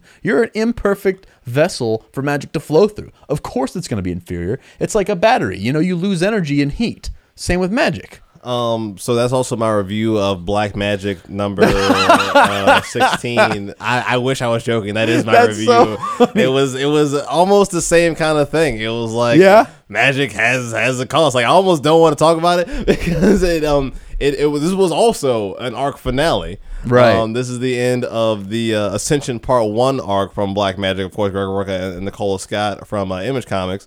But like I said, I won't talk about this one too too much because you know it was a action packed, fast paced issue. A lot of things going on. Big interactions between Sure. uh, Rowan and the then the Demon King, Prince, Queen, Princess. Ooh. It's all happening. Their Highness. Gender neutral. Yes. Your Highness. There we go. Perfect. Yeah, so a lot of stuff going on with that, but it all culminates, and I'll, this is what I'll leave you with. Uh, Rowan is met with an ultimatum, and it is directly directly um, um, connected to the impact of magic. Love it. It's literally putting right in front of her face. You can do this. We all know that you are capable of doing something like this. And we essentially put you in a situation where you're going to have to do it. And because Yeah. you're going to have to do it, you're going to have to deal with the consequences. So our next part about it is you, us watching you have a fucking ball dealing with the shit you know you're to have to deal with because of the position that we put you in. Damn. Yeah. So Black Magick number sixteen, fantastic into the to to the arc. Uh, I don't want to talk about it too much because I'd like you read it. Like if you guys are reading Black Magick, read it, please. You have to read this one. This is so crucial. This is so pivotal. I can't stress this enough. Like this is, I'm no, I'm serious because I'm pretty sure the next arc is like going to be the finale of the book. Right. So this is how we're like going to kick off into the the The end. the ultimate, you know, the ultimate ending of what has been the best Magic series ever. Damn, you heard it here, folks. That's some little magic, little magic series. Little magic, little shop, Well, yeah. little magic, You know, little magic just for taste. just for taste. exactly, just as a treat. Yeah. Cats can have a little magic, just as a treat. Have you read Light Magic numbers? They're all like that, dude. All these books are the same. Yeah, it's true. Well, you know what book's not the same? What? Rorschach Oh, okay. 2. So I read this. What are your thoughts? Was it good? Actually, so the thing is, I didn't read the first one. Oh my I god, didn't you don't read need it. the first one. You don't even need it. I it. forgot I didn't read the first one. Um, but I read the second one, and I had to read it twice. Yeah, it's a lot. Definitely had to read it twice, and It's good. yes, yes, it was fantastic. I don't, I still don't really know what's going on or what it's Nobody does. or what it's supposed to be about necessarily. But boy, do I feel some kind of way about it. Oh, I feel ways, man. Yeah, and man. So, Tom, the king, Tom, the Tool Man King, That's not bad. right? Um, was it Jorge Fornes? Yeah, Yeah. Jorge Fornes and Dave Stewart with Clayton Cowles on the letters. Why not? And the Peach Momoko variant. Nice. Oh yeah, we got the sweet. Uh, Very nice, right? Um, they are uh, from the out go from the get go from the start. They said that we're this is going to be Rorschach vibe. Right. It wasn't actually Rorschach. Right. It was going to grab those vibes. This is it. This Yes. is that vibe Yes. so fucking hard. It's the hard I love. Yes, or the vibe I love. It is the noir, Mm-hmm. pensive, slow, intelligent vibe where it is it is stringing you along in a way where you feel like you're this guy's partner. I was like seeing, I was like looking at stuff. I was like, I was like, yo, does this say 14 B on that man's helmet? I remember. Wait. Well, Myerson's uh, place is 15A Right. or something like. They got to be next door neighbors. And Right. right. next page, I'm like, this is good writing. Dude. This is good comic. I'm sitting here staring at panels, looking at shelves, trying Dude, to find literally, clues literally. for shit. this is so immersive in that vibe, you know, because the the double stories we have, the whole Yes! like the fact we're moving both timelines in parallel to each other. I like so f- I so very much love in a world where I feel like it has become quite the norm, and I, and I like it because Tom Taylor. and- I mean, no, sorry, shit. Tom King's doing it right, Right. now in Strange Adventures, where you have one art style that's Yeah. like like a certain way, another art style that is a completely different way to show the the passage of time. Yeah. In this, the changes are so subtle. Yep. So subtle, and it's mostly the color work by Dave Stewart. Yep. But it makes it so impactful, dude. Like you just fucking change the fucking filter, the fucking cyan or whatever, and now we're just uh, now we're teleported back. Like, come on. dude, literally, and it works so, It's so- effortlessly. yes. it is. It is incredible. It's smooth. It's so smooth, and you know what also is also strangely smooth, and probably the most Watchmen thing that's happened so far. Mm. Our comic. Oh yes, dude. We literally- Okay, so that the whole experience of him bleeding, you know, him getting kicked and ble- beat up, him going to draw his comics, the blood dripping there, flash to modern day, see the blood on the comic, get the full screen. Oh my god. who at the end of this because of the of the little comic strip in the end. Yeah. I really want to to get your get your thoughts on this because the the dialogue starts to get very. Oh yeah. You know what I mean? Oh, yeah. I don't know the word I'm looking for, but it's it's obviously clear why this man is a struggling comic book. Oh, yeah. struggling comic writer. But at the same time, I have to know who the fuck is Tom King talking to? It's a great Do you know what I mean? Yeah. Like who is this directed at? This, you know what, and this moment, which is I think my one of my favorite moments of the, the year in comics, of going from past to present to seeing the blood to cutting right into the comic itself, Right. and then going from that with the whole the 14B close up, just it's so smooth and effortless. Yeah. But this moment in here is so reminiscent of the moment in Mr. Miracle Mm. when him and Barda are going like to the fair and the beach and and Uh. fucking Scott is just doing the whole like there's no god but there's Yeah. a god because we have we make a god and Right. Mm-hmm. like the reality of philosophy is these things and blah blah and the nature of the world requires this and I'm like this is that but he is like taking his own piss Mm-hmm. out of himself. You know, in this really elaborate way. Like you said, you can't write comics like this. Right. This is especially with what's happening. Right. You yeah, have this fucking you like this got this fight scene between Yeah. this like you know no no ne'er do well. yeah, literally. You know, we have our we have our cutout, just like vague, like German looking, I Right, guess, yeah. like like Wolfman versus the question, right. yeah. Very cool. and um, you know, or the citizen, Right, right. and um, and every punch he's throwing is like a small fucking you know philosophy thesis statement, right. and it's so great because like we said this is supposed to be taking apart and looking at comics. This is becoming very clear. The first issue you said people online were talking about like oh is he taking a pass at steve ditko? Right. i've mentioned this to you earlier. I think this isn't a pass at any individual person. Right. i think this is a pass at the greater you know quote unquote graphic novel type Right. where The it's like aficionado. you know it's like Yeah. i want my work to be more than just comics i'm Right. trying to i'm trying to transcend this medium i can't Right. do that with with pontius pirate i need to make something more Right. and then so you go alan moore you know you take characters everyone knows and you Right. have them spout off your philosophy Right. and and then it's something really gripping and even in its even in its satire of that, it is remarkably gripping That's what I'm saying. I was reading. and I was like, damn, dude, why is this making me feel some kind of way? Yeah, I felt all kinds of ways, and I was like, "Shit, this is just really good." Yeah. And so I was sitting there staring at those like three pages Mm-hmm. for way too long, oh, absolutely. and I was like, "There's another, there's a whole book I got to read here. sure. Like, we got to keep moving." Um, and then it continues into again a very well done parallel back and forth of who killed this guy. You know, we know that from the start we knew this dude didn't fucking die from a heart attack. There was something more going on there.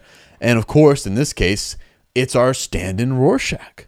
right. Our Rorschach, who probably isn't Rorschach, shows up with the cowgirl Right. Oh my gosh. but in a way that's so strange because we were kind of being pushed in this well where it's like we have Will Myerson's dead body dressed as Rorschach.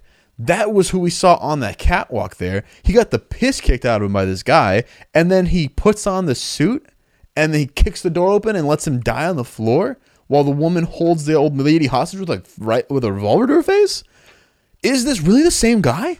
That's what I'm saying. That's was that was the question I was going to ask you. Like I said, I missed the first one, which I know I have to read now. It's just like Who? You know, I know it's supposed to be a mystery, of course. it is. Um, but I don't even think we've been given a clue about who this is yet. Like, No. actually, you know what I mean? Yeah, it is so strange because again, we see seemingly so cut and dry in that first issue that this old man died and he was wearing this whole Rorschach outfit Right. and that's the end of it. And also weird thing, he has the same prince or blood type, I think it's blood type as Walter Kovacs Right. Rorschach from Watchmen Right. It's all right there. It's all laid out at the beginning, and the weird part you think is, well, that can't be right because we saw Rorschach get exploded into little tiny bits. Right. That's not even the weird part. Right, The weird not part anymore. is the weird part is can this possibly be the same person? This meek, unassuming guy who you know asked a girl if he could kiss her and oh, then got Oh, sad for the rest of his life that Right. she said no. Right. You know that let a guy beat the shit out of him and then was willing to seconds later kick open his apartment door and Right. watch him die on the floor. This is this the same guy? Is it just one of those things where you put on the mask and now you feel like a new person? You know, and even if that was the case, this guy's not fucking Walter Kovacs. Right. So that's the, that's the other thing. At the end of the day, this guy was never the Rorschach that we know. Yeah. So what is supposed to be our barometer on gauging his his temperament? I guess. Yeah, it's all very strange. His mask doesn't change, so he he doesn't have the proper Rorschach mask. They talk about in the first issue how he has the knockoff mask. Right. It doesn't change here either. Right. So we're just being led to assume it is this Will Myerson, this comic book author, that's that did this crazy thing. But like, it just seems the more we find out about both him and this knockoff Rorschach, the less likely that all feels like it should be. This is gonna be something something else. I think it is. I think we're gonna have some real fucking cool stuff coming oh, towards oh us yeah, here. I I'm I very am, excited. I am enjoying like you talked about how this is doing some Watchmen esque things. Yeah. But I'm also I I thoroughly enjoyed how I, I felt very removed from Watchmen as well while Oh, at the reading same this. time, Like yeah. if you don't have like a background in Watchmen, I don't really think you need one to You don't, enjoy you this. This is very much its own thing. So far beyond the whole the baggage that both Rorschach and Watchmen at large carries, you don't need it. Right. You don't really need it. I mean, there's nothing there. There's nothing there that is so required to you. If anything, all you just need to do is just kind of like like comics and understand the medium on a little bit of a larger scale. Right. I, I obviously knowing about Watchmen would help build out the mythos, Sure. of course, sure. But like you said, just being a general comic book fan and like you know uh, uh, understanding some things about the like the history of the of the Yeah. art form and some of the characters. Yeah. This this will speak volumes, I would think. Yeah, I think it's going to be a really powerful thing by the end of it. I, I don't know exactly what Tom King is trying No to idea. say yet. No clue. Because it's way too early, and I think it was not fair for everyone to jump on his case so quickly after issue one. Hundred percent agree. Uh, I, I I do I love when people get on Tom King early. Some- yeah, Like if if anything, Gotta that- learn, man. you gotta know, man. You should really You know you by gotta now. the man, unless it goes on too long. That's You fair. You That's why we got got one to cut them off. so we do twelve. 12. We have You we gotta have give him a number, yeah. We have a hard number. You're doing it until this, and then it's over.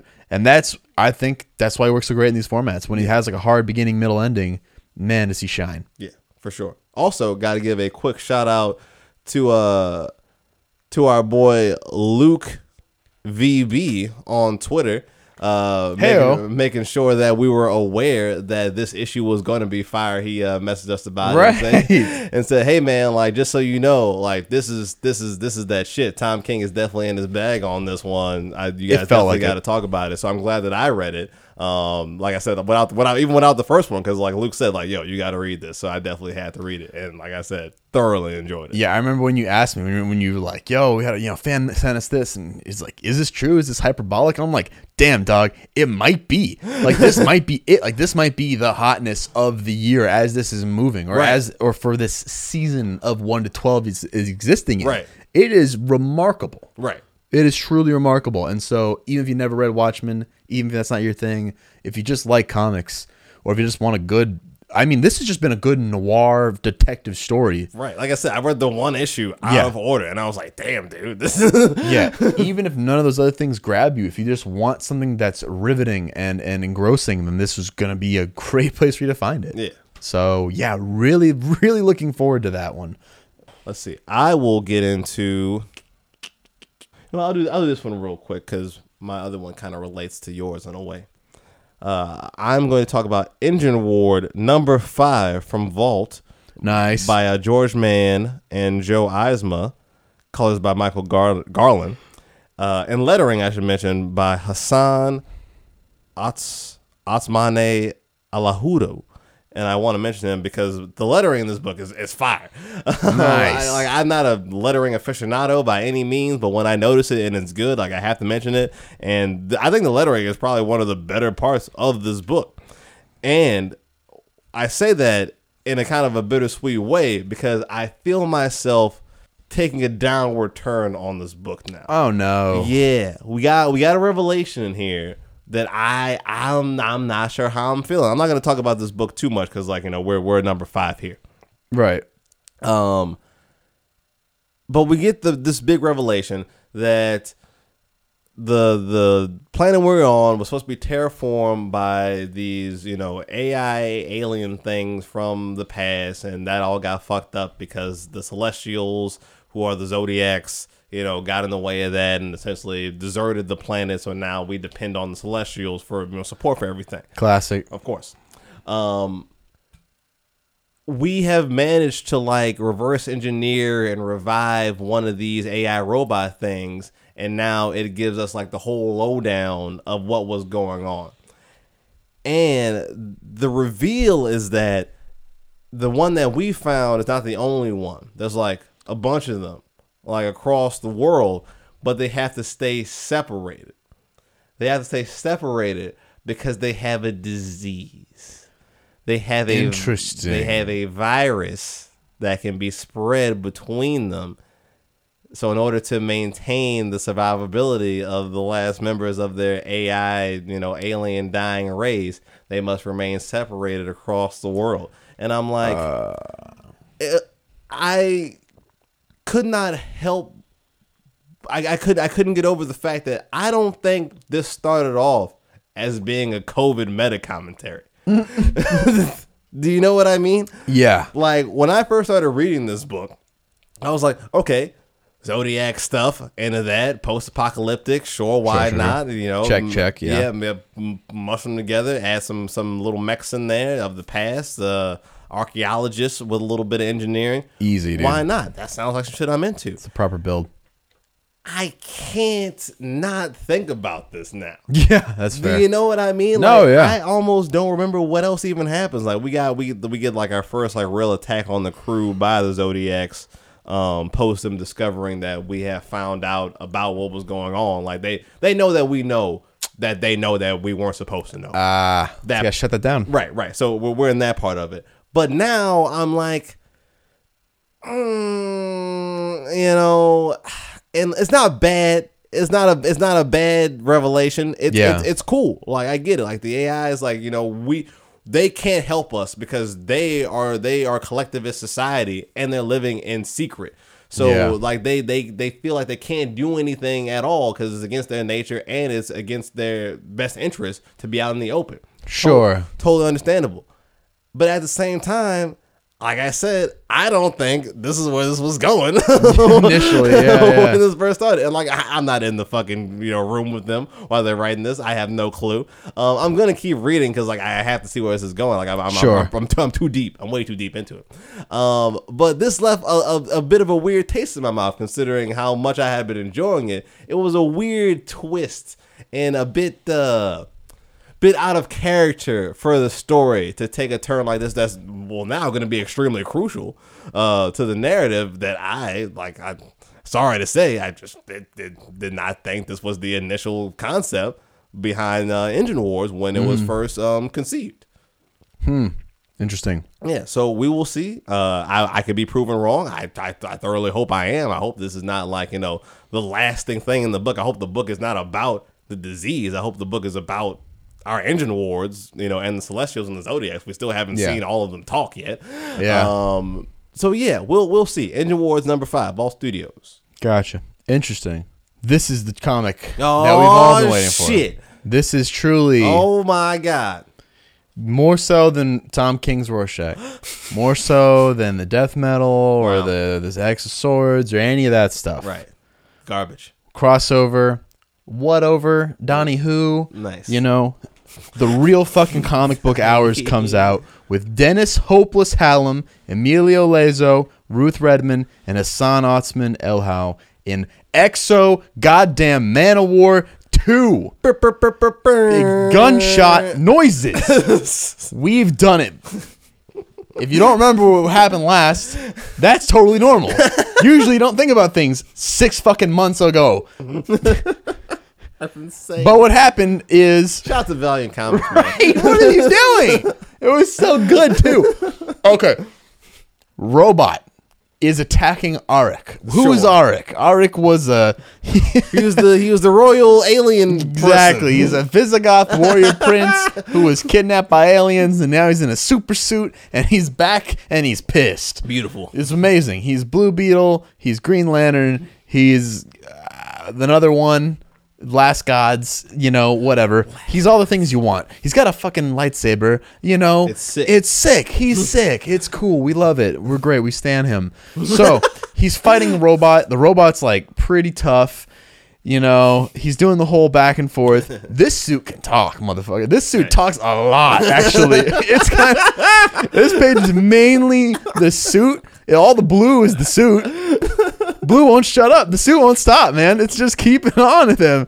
It's basically it's constantly telling him you're you're screwing around. This suit can talk. Eh, This suit can talk, man. It's it's out of control. So he spends some time. He pulls the arms off the robot, you know, like a Wookiee with a stormtrooper. It's great, and the chases the robot down. robot's moving hella fast. He's like, okay, hold on. This robot's really freaking quick. It's really freaking strong. It is it is going toe to toe with my super suit, and that's kind of weird. And so the super suit scans it. It's all it's normal earthly materials, no Right. foreign alien elements here. It's like okay, so this is made here. That's kind of impressive. He chases it down to this guy, Sterling Archer. Just Wait, kidding. I was about whoa, what? It looks like him, right? Yeah, it's like him when he goes off after Katya dies and he grows the like the sad beard, the Oh, apathy yeah. beard, as I call it. So anyway, he's actually Lex Luthor, basically. Nice. he's Lex Luthor with hair, which means he's on social media, and that's his whole stick, whole shtick. Billionaire tech mogul, clean energy, aerospace, and new media influencer. Mm. So that's you know the whole rundown from the suit. Aric simply asks villain, and his response is not in the traditional sense, though I do have my detractors. So we have a morally ambiguous, super wealthy tech bajillionaire. Right. Okay. Insert Bezos. Insert Luthor. You know whatever, and he is essentially given this man the big same energy as Bloodshot, actually. So Okay. it seems like Valiant exists to pr- put up superheroes that are intended to poke holes in the problems with superheroes, right? Right. So in this instance specifically, we have Superman, essentially. Okay. This guy in the suit, he can do anything he wants. He's incredibly strong, nigh on invincible. You know, he's a brilliant warrior and tactician. So he can punch holes in anything all day long. Well, you can't punch holes in diplomacy right? And so he's out here trying to he's trying to solve this whole Ukrainian like civil war. And this guy, our tech billionaire, is like, dude, you can win a war, but you can't build a society. Like, what are you gonna do? Are you gonna like just be here? Like you're gonna solve the war? You're gonna in one day you're just gonna sweep through, you know, Doctor Manhattan style and finish Right. the war? And then what? Right. Are you gonna wait for a decade while these two sides come to like reasonable agreements? They talk about infrastructure. They have like all that stuff comes together. They create a proper democracy. Are you gonna wait there? No. You're gonna be off punching holes in some other thing. That's what you do. You're hole puncher. You know. But me, tech billionaire guy, Right. I solve these problems. I'm like a publicist on crack, dude. I've got all the solutions to all your problems. And Aric decides that is not something I'm interested in being in. You know what I want to be in? The shit. He goes and he solves that problem. He ends the war. You know, he grabs the two sides and he literally just brings them together and he's nice. like, now kiss. We're going to figure this out Third option. third option.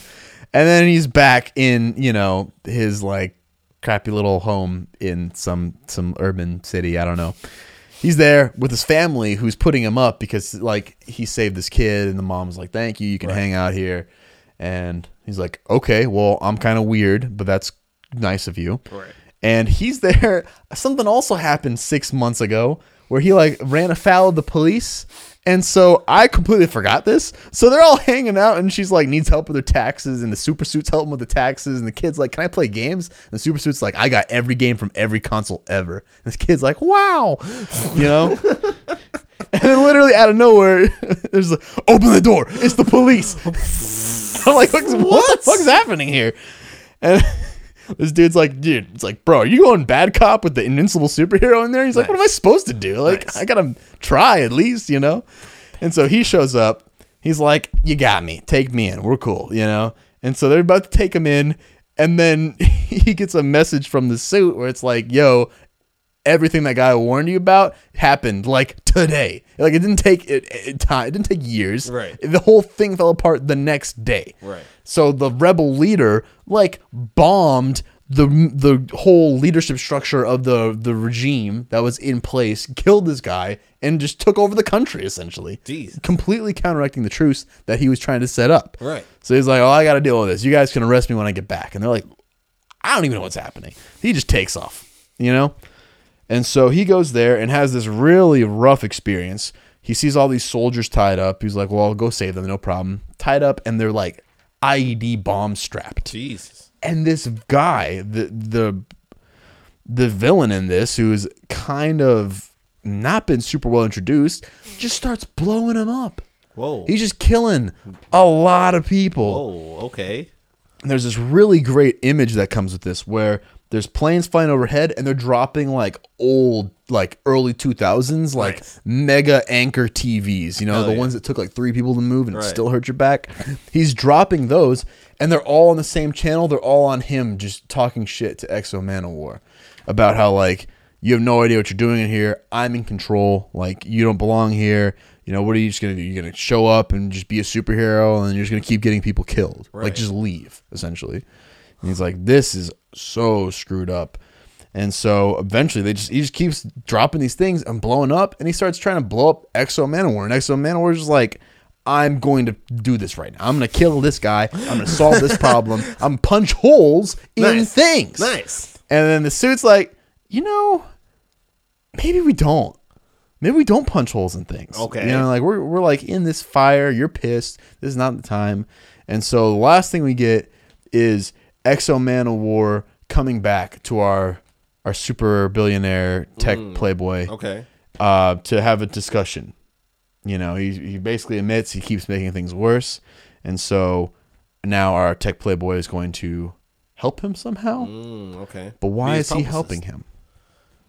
What is his interest here? What's the goals? He already has the whole world in his pocket. Ah, yes. What are we moving forward here? What do you get for the man that has everything? Exactly. And and uh, the strongest part of Bloodshot and X-O Manowar, like I said at the beginning of this whole diatribe, is that it is so willing to poke holes in the traditional superhero structure that we all just kind of try to not think about. Right. You know, like when Wonder Woman and Superman and Batman, they like roll in and they save people, then they just leave. It's like, are those people like really saved? Like, is this problem like truly Right. diffused? You know, whatever extent that is, whether it's just like basic villains or tyrannical governments or some kind of you know existential alien threat. Is that like really solved, or is that just taken care of today? Right. Then we move on to the next issue. Yeah. And then does that short sightedness, that myopic, you know, reactionary lifestyle, can that exacerbate everything? like, right. are these superheroes creating cycles of suffering? Hey, it's suffocation album. Uh, are they right? Are they making this worse as they're trying to help? And I add like just like with what Bloodshot dove into, I really hope that X-O Manowar dives into that too Right. about superheroes potentially making things worse as they try to make things better. That could be the Valiant Universe. I would love if the Valiant Universe was just like fuck fucked. superheroes. Like- pretty, pretty on brand. right, yeah. so make it happen. What you got? Nice. Well, speaking of fuck superheroes, Jeff Lemire Heyo. said, "Fuck superheroes. I'm writing super characters." Ayo. Uh, and we got a super character in this new one spinning out of the world of Black Hammer with Barbalien. Oh, Yeah, Bar- nice. with a Barbalien Red Planet number one. Truly an all star cast on this one as well. Um, the script um, was by Tate Brombal. The story was by Jeff Lemire and Tate Brombal. Art by Gabriel Hernández Walta. Colors by Jordie Bellaire. And letters by Aditya Bidikar. Oh, you like her? Yeah, I remember. Oh yeah, oh yeah. This this this, this is everyone. This I is the like, team, really. yeah, this yeah. Is, this is quite the squad. How could you not? Yeah. And this is quite the first issue for the character. Um, I mean, obviously the character's been introduced. Um, if you guys are familiar with Black Hammer, you have a pretty good scope, uh, pretty good scope for Barbalien. But if you're not, Barbalien is essentially a Martian Manhunter allegory. Um, he is from Mars. He is here, uh, essentially on. So in a way, it, this this is the the the niche. Martian Manhunter ran away. Well, not ran away. He kind of like poofed away, kind of magically, um, when Mars did its thing, where the people of Mars, you know, died in the uh, extinction of the Martians. How, however, you happened, depending on who you're reading that. Uh, in this one, he runs away. He's a war criminal. oh, Right. So big, big difference. heavy. Big yeah, difference there. A lot of big difference. Um, another big difference is here. Uh, another constant uh, trope of Martian Manhunter stories is his struggle with you know self identity. He's in the narrative. Uh, he's Sure. a Martian disguised as a human, also consistently disguised as an African American human. It's a um, dude playing a dude disguised as another dude. who is a police officer. Yeah. Um. So yeah. So he is a alien disguised as a black man who is also a police officer in Denver, Colorado. Mar- that's the Martian Manhunter. Bold decisions. Barbalien, same same energy. He is a Martian. He is a police officer. He is a white man, but he is gay. Bold. Right. In this book, um, just potential trigger warning for anyone out there. is in like the midst of like the AIDS crisis. Oh, uh, God. uh, epidemic. Um, coming coming out stories. Uh, like like the when AIDS was like the like the big thing in the headlines. Like it was like like the coffin, like um the poison pill, I guess. Like when it was like the, like the hot thing. Yeah. And so it was like a lot of a lot of th- very aggressive themes being like toyed around with in the book. And they're just beautifully handled. Um now one point did it feel preachy, like a big part of this book is literally at like a rally in front of um it looks like some kind of congre- congressional building and there's a man climbing up the pole to take down the American flag to pull up a rainbow flag, a gay pride flag. And the police are about to shoot him down because he's doing this. And then Barbalien comes and saves him. And there's this interesting exchange between him and the the, the radical, Yeah. quote unquote. um, and it's weird because if I, I it's, it's so hard to talk about because I know the character pretty well from reading Black Hammer, but I'm trying to talk about it as if you don't don't know about the Sure. yeah, yeah. But it Barbalien does this thing where he kind of quickly gets attached to, to people. We get this thing in the beginning where he has an exchange with his partner where he is about to apologize for a previous encounter that the two had, and his partner just immediately goes off on him. He's like, Listen, man, I don't want to hear your apology. I don't care. Just keep that shit to yourself. Mm. Don't you ever bring that shit around me ever again. The only reason why I haven't told anyone about it is because you're a good cop and you're a great partner, and I like working with you. But that shit, no, nothing, none of that. Keep keep that somewhere else. And mm-hmm. it's like, it's just so. It was just like hard to read. And It is like the, the, the Barbalien stuff is always hard. Yeah. Because you know, in, in, in the Black Hammer universe, he uh, he falls for this priest, and which is you know another you know big no no with that kind of stuff, and like he's just trying to he just keep he can't accept the fact that I don't, I don't know what I'm trying to say here. He just understands the concept of like loving someone and caring about someone. He just does, he does not give a fuck that it is a it is a man. But Right. every time he meets a man, that's all the man cares about. And he's like, but what about like everything else? Like, what about our friendship? What about the fact that I like give a damn about you? And the guy's like, no, like completely cut off. I don't care. Like you are interested in me sexually, therefore I don't want to be interested in you in socially in any in any way.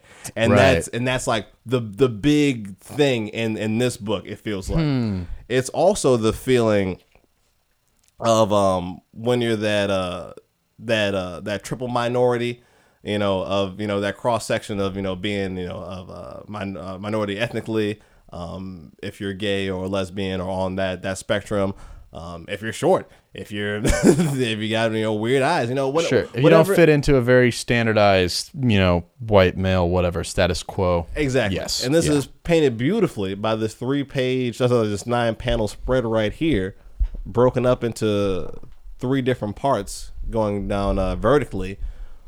One of him as Barbalien, one is him as a cop, and then one of him as Mark Markz, which is his name. Mark Markz. Yeah, his that's name is good. Mark Markz, like J'onn J'onzz. Yeah. Um, but it just kind of shows his his daily life, like what he sees over the course of the day and how he feels. And when you look at it, there's one thing that's constant, and he just kind of lives his life alone. Yeah. You know, when he's being Barbalien, does crime by himself. When he's being a cop, you know, he has a partner, but his partner doesn't really care for him anymore because of their encounter. So now he's a cop by himself. Then when he goes home, you know, he can't be in a real relationship because he's a fucking Martian man trying to pretend to be a human. So Yeah. who is who, who the fuck is he gonna talk to? Good point. Also, is that cat named Sigourney? And I'm hoping that is a uh, aliens reference. yes and yes. Hell yeah. No, this book's fantastic. Um Okay, yeah, it ends with um he's doing some investigative work. He's out on on the town, you know, having one of those nights, you know, being a crime fighter, As one does. gargoyle, if you will. Sure, sure. And he does some investigating. He is trying to get the drop on these two uh, ne'er do wells, nefarious characters. So he starts to follow them, shape shifts as all Martians are able to do, no matter what you're reading yeah, right. um, shapes shifts into some guy and follows the two men into this uh, this uh, basement they were going into, and it turns out to be a drag show. Uh And like I said, this is- Interesting. during the time period, this is like this is unheard of. This is this is pretty wild. This Right. is like a big no no as well at the time. Yeah. Um, so he's just like, whoa, and some two dudes literally hit him with the first time, huh? um, and so then, boom, all the way back to Mars, we are met with Boa Bose, That's a beefy boy. who is a Martian bounty hunter, Ah, hell yeah. a Martian Martian hunter, if, you will. Nice. that has been has been tasked with bringing Mark Markz back to Mars to serve on trial, you know, for his war crimes. Damn. So yeah, Good. and, and that's how it ends. That's quite good. Yeah. So this this is fantastic. I have a beautiful uh, variant cover, uh, paying homage um, to the uh, uh, Research for AIDS Foundation, uh, which was done by Phil Jimenez. Um, great, great character, great artist, great writer um, in the comic book space. And uh, yeah, Barbalien number one uh, from the Black Hammer universe. A fantastic addition to the Black Hammer Wow. universe. And I'm going to continue to read because Barbalien is my favorite Black Hammer uh, character. Good choice. Really neat. Oh yeah, loved it. Love the take. Love the concept. Love that Jeff Lemire gets what he wants. Give him what he needs.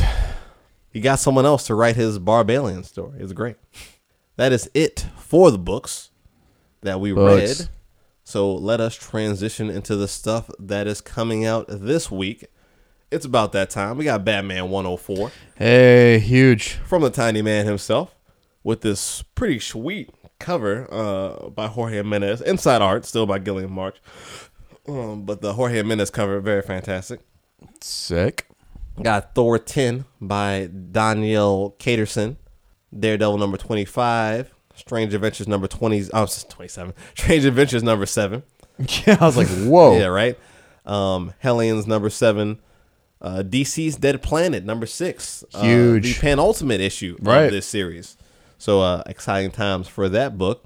Also, exciting times if you're a uh, Marvel Daniel Caterson fan. Yeah. King in Black number one. The Huge. beginning of the King in Black event, you know, King uh I'm not I was about to say King of Swords. Ten of Swords Nice. just ended. Um so you know we gotta go right into the next event. Um Haphazardly. uh, well I mean well the fucking DC's doing the same thing. They're starting I this know. fucking endless winter thing before metal is even over with into future state, but you know, whatever. The events. That's, Whatever. That's, that's how you got to sell the books, uh, uh, uh, apparently. Uh, we got Batman Catwoman, number one, that Tom King Clay Mann Right. book that will finally give us what we wanted. We will finally get Tom King's issue number 87 of the long awaited Batman run. Woo. Everyone's wanting that one. Black Widow number four, Far Sector number nine. That one's coming to a close soonish. Been loving that. Tales from the Dark Multiverse, War of Gods number one. This is where uh, Wonder Woman becomes the god of war, but not in the good way. Let's see. Oh, oh shit! That Justice League Endless Winter thing also starts this week. I'm sorry, what? Yes, it starts this week. That can't be right. It starts this week. Wait. King in Black and Justice League Endless Winter starts this week. But the but death metal Don't worry about it. That's his own But- thing. That happens in the future. It feels like it. Well, it does. Right, but why are we doing it like Well, this? because Endless Winter is happening now, but not well, not now, but like in the future, but not as far. Right. Right. Sure. Right. That sounds right. Right. Uh, we got the, the the that Texas Blood number six. I'm not sure if you were still reading that one. No, I haven't. Well, I know you're still reading this one. Metal Men number Oh twelve, god, the finale. over. Here we are. What what will be the big hoo-wah of what is quite pro quite, quite probably Dan DiDio's greatest work. Huge. Huge Didio. Uh, we also got the finale of Spy Island, only the four issue series. Uh, very excited about that one. Been one of my favorite books this year. Ink Blot number four as well. Been loving that one. Got a Hellboy one shot um, from Dark Horse. Got that beginning of the uh, Patton Oswalt series, that MODOK Head Games number one from Marvel. That's also coming out this week for you Patton Oswalt slash MODOK fans. That will be a companion to the animated series where Patton Oswalt will be voicing MODOK. Sure. Double double helping of those two. I liked his little story in that uh, Metalverse, the or whatever multiverse that laughs. I thought, Oh yeah, that thought was, pretty oh, good. Yeah, okay, cool. So- very nice. Uh, we got Heavy number three. I know you've been reading that, been enjoying that. Heavy's good as hell. He's good Yeah. as hell. oh, we got this new one from Aftershock that I've uh, talked about a couple times. I'm excited for. Knock 'em Dead. Where the guy's the comedian, but it's a horror film because his jokes Right. kill people. right. So that one should be interesting at the very least. We got a, a weird one. I still don't understand this. We got Copra 38, which is a collection of Copra stories that were out online but have been collected into this before they go back to their traditional Copra formatting, like like issue formatting. Yes. I don't know. Whatever. I'm gonna read it. The fandom demands it. I, I, I- probably that's what happened. They're like, yo, this other shit is way too confusing. Just give us the goddamn book. That's usually how it is. Yep, and that is all we got for the books. I want to say, yep, pretty sure that. Yep, that's it. What are you looking forward to most? It's hard not to say DCeased. Right, of course. It's really hard not to. Uh, that's the big dumb one. The other one's heavy. Heavy's just really fun. And Yeah. it's only I know it's only on its third issue, but I would die for heavy. I would do anything for it. It's so just fun and self aware and it's moving with every issue's got a cool reveal at the end of it. Right. And so if it keeps that pace, which I don't expect it to, um, but if it can, then holy shit, you know, Right. awesome, awesome. So probably probably one of those two. Uh, how about yourself? Spy Island. Spyland. You know, it's the finale of, Yeah. of this fantastic series. Hard for for me to not go with Spy Island. Sure. that's the big dumb easy one for me. Sure. Uh, the other one, probably Far Sector number nine, just because I don't know why it always feels like it's been a minute in between Far Sector issues. It always feels like it's been so long, but it definitely is monthly.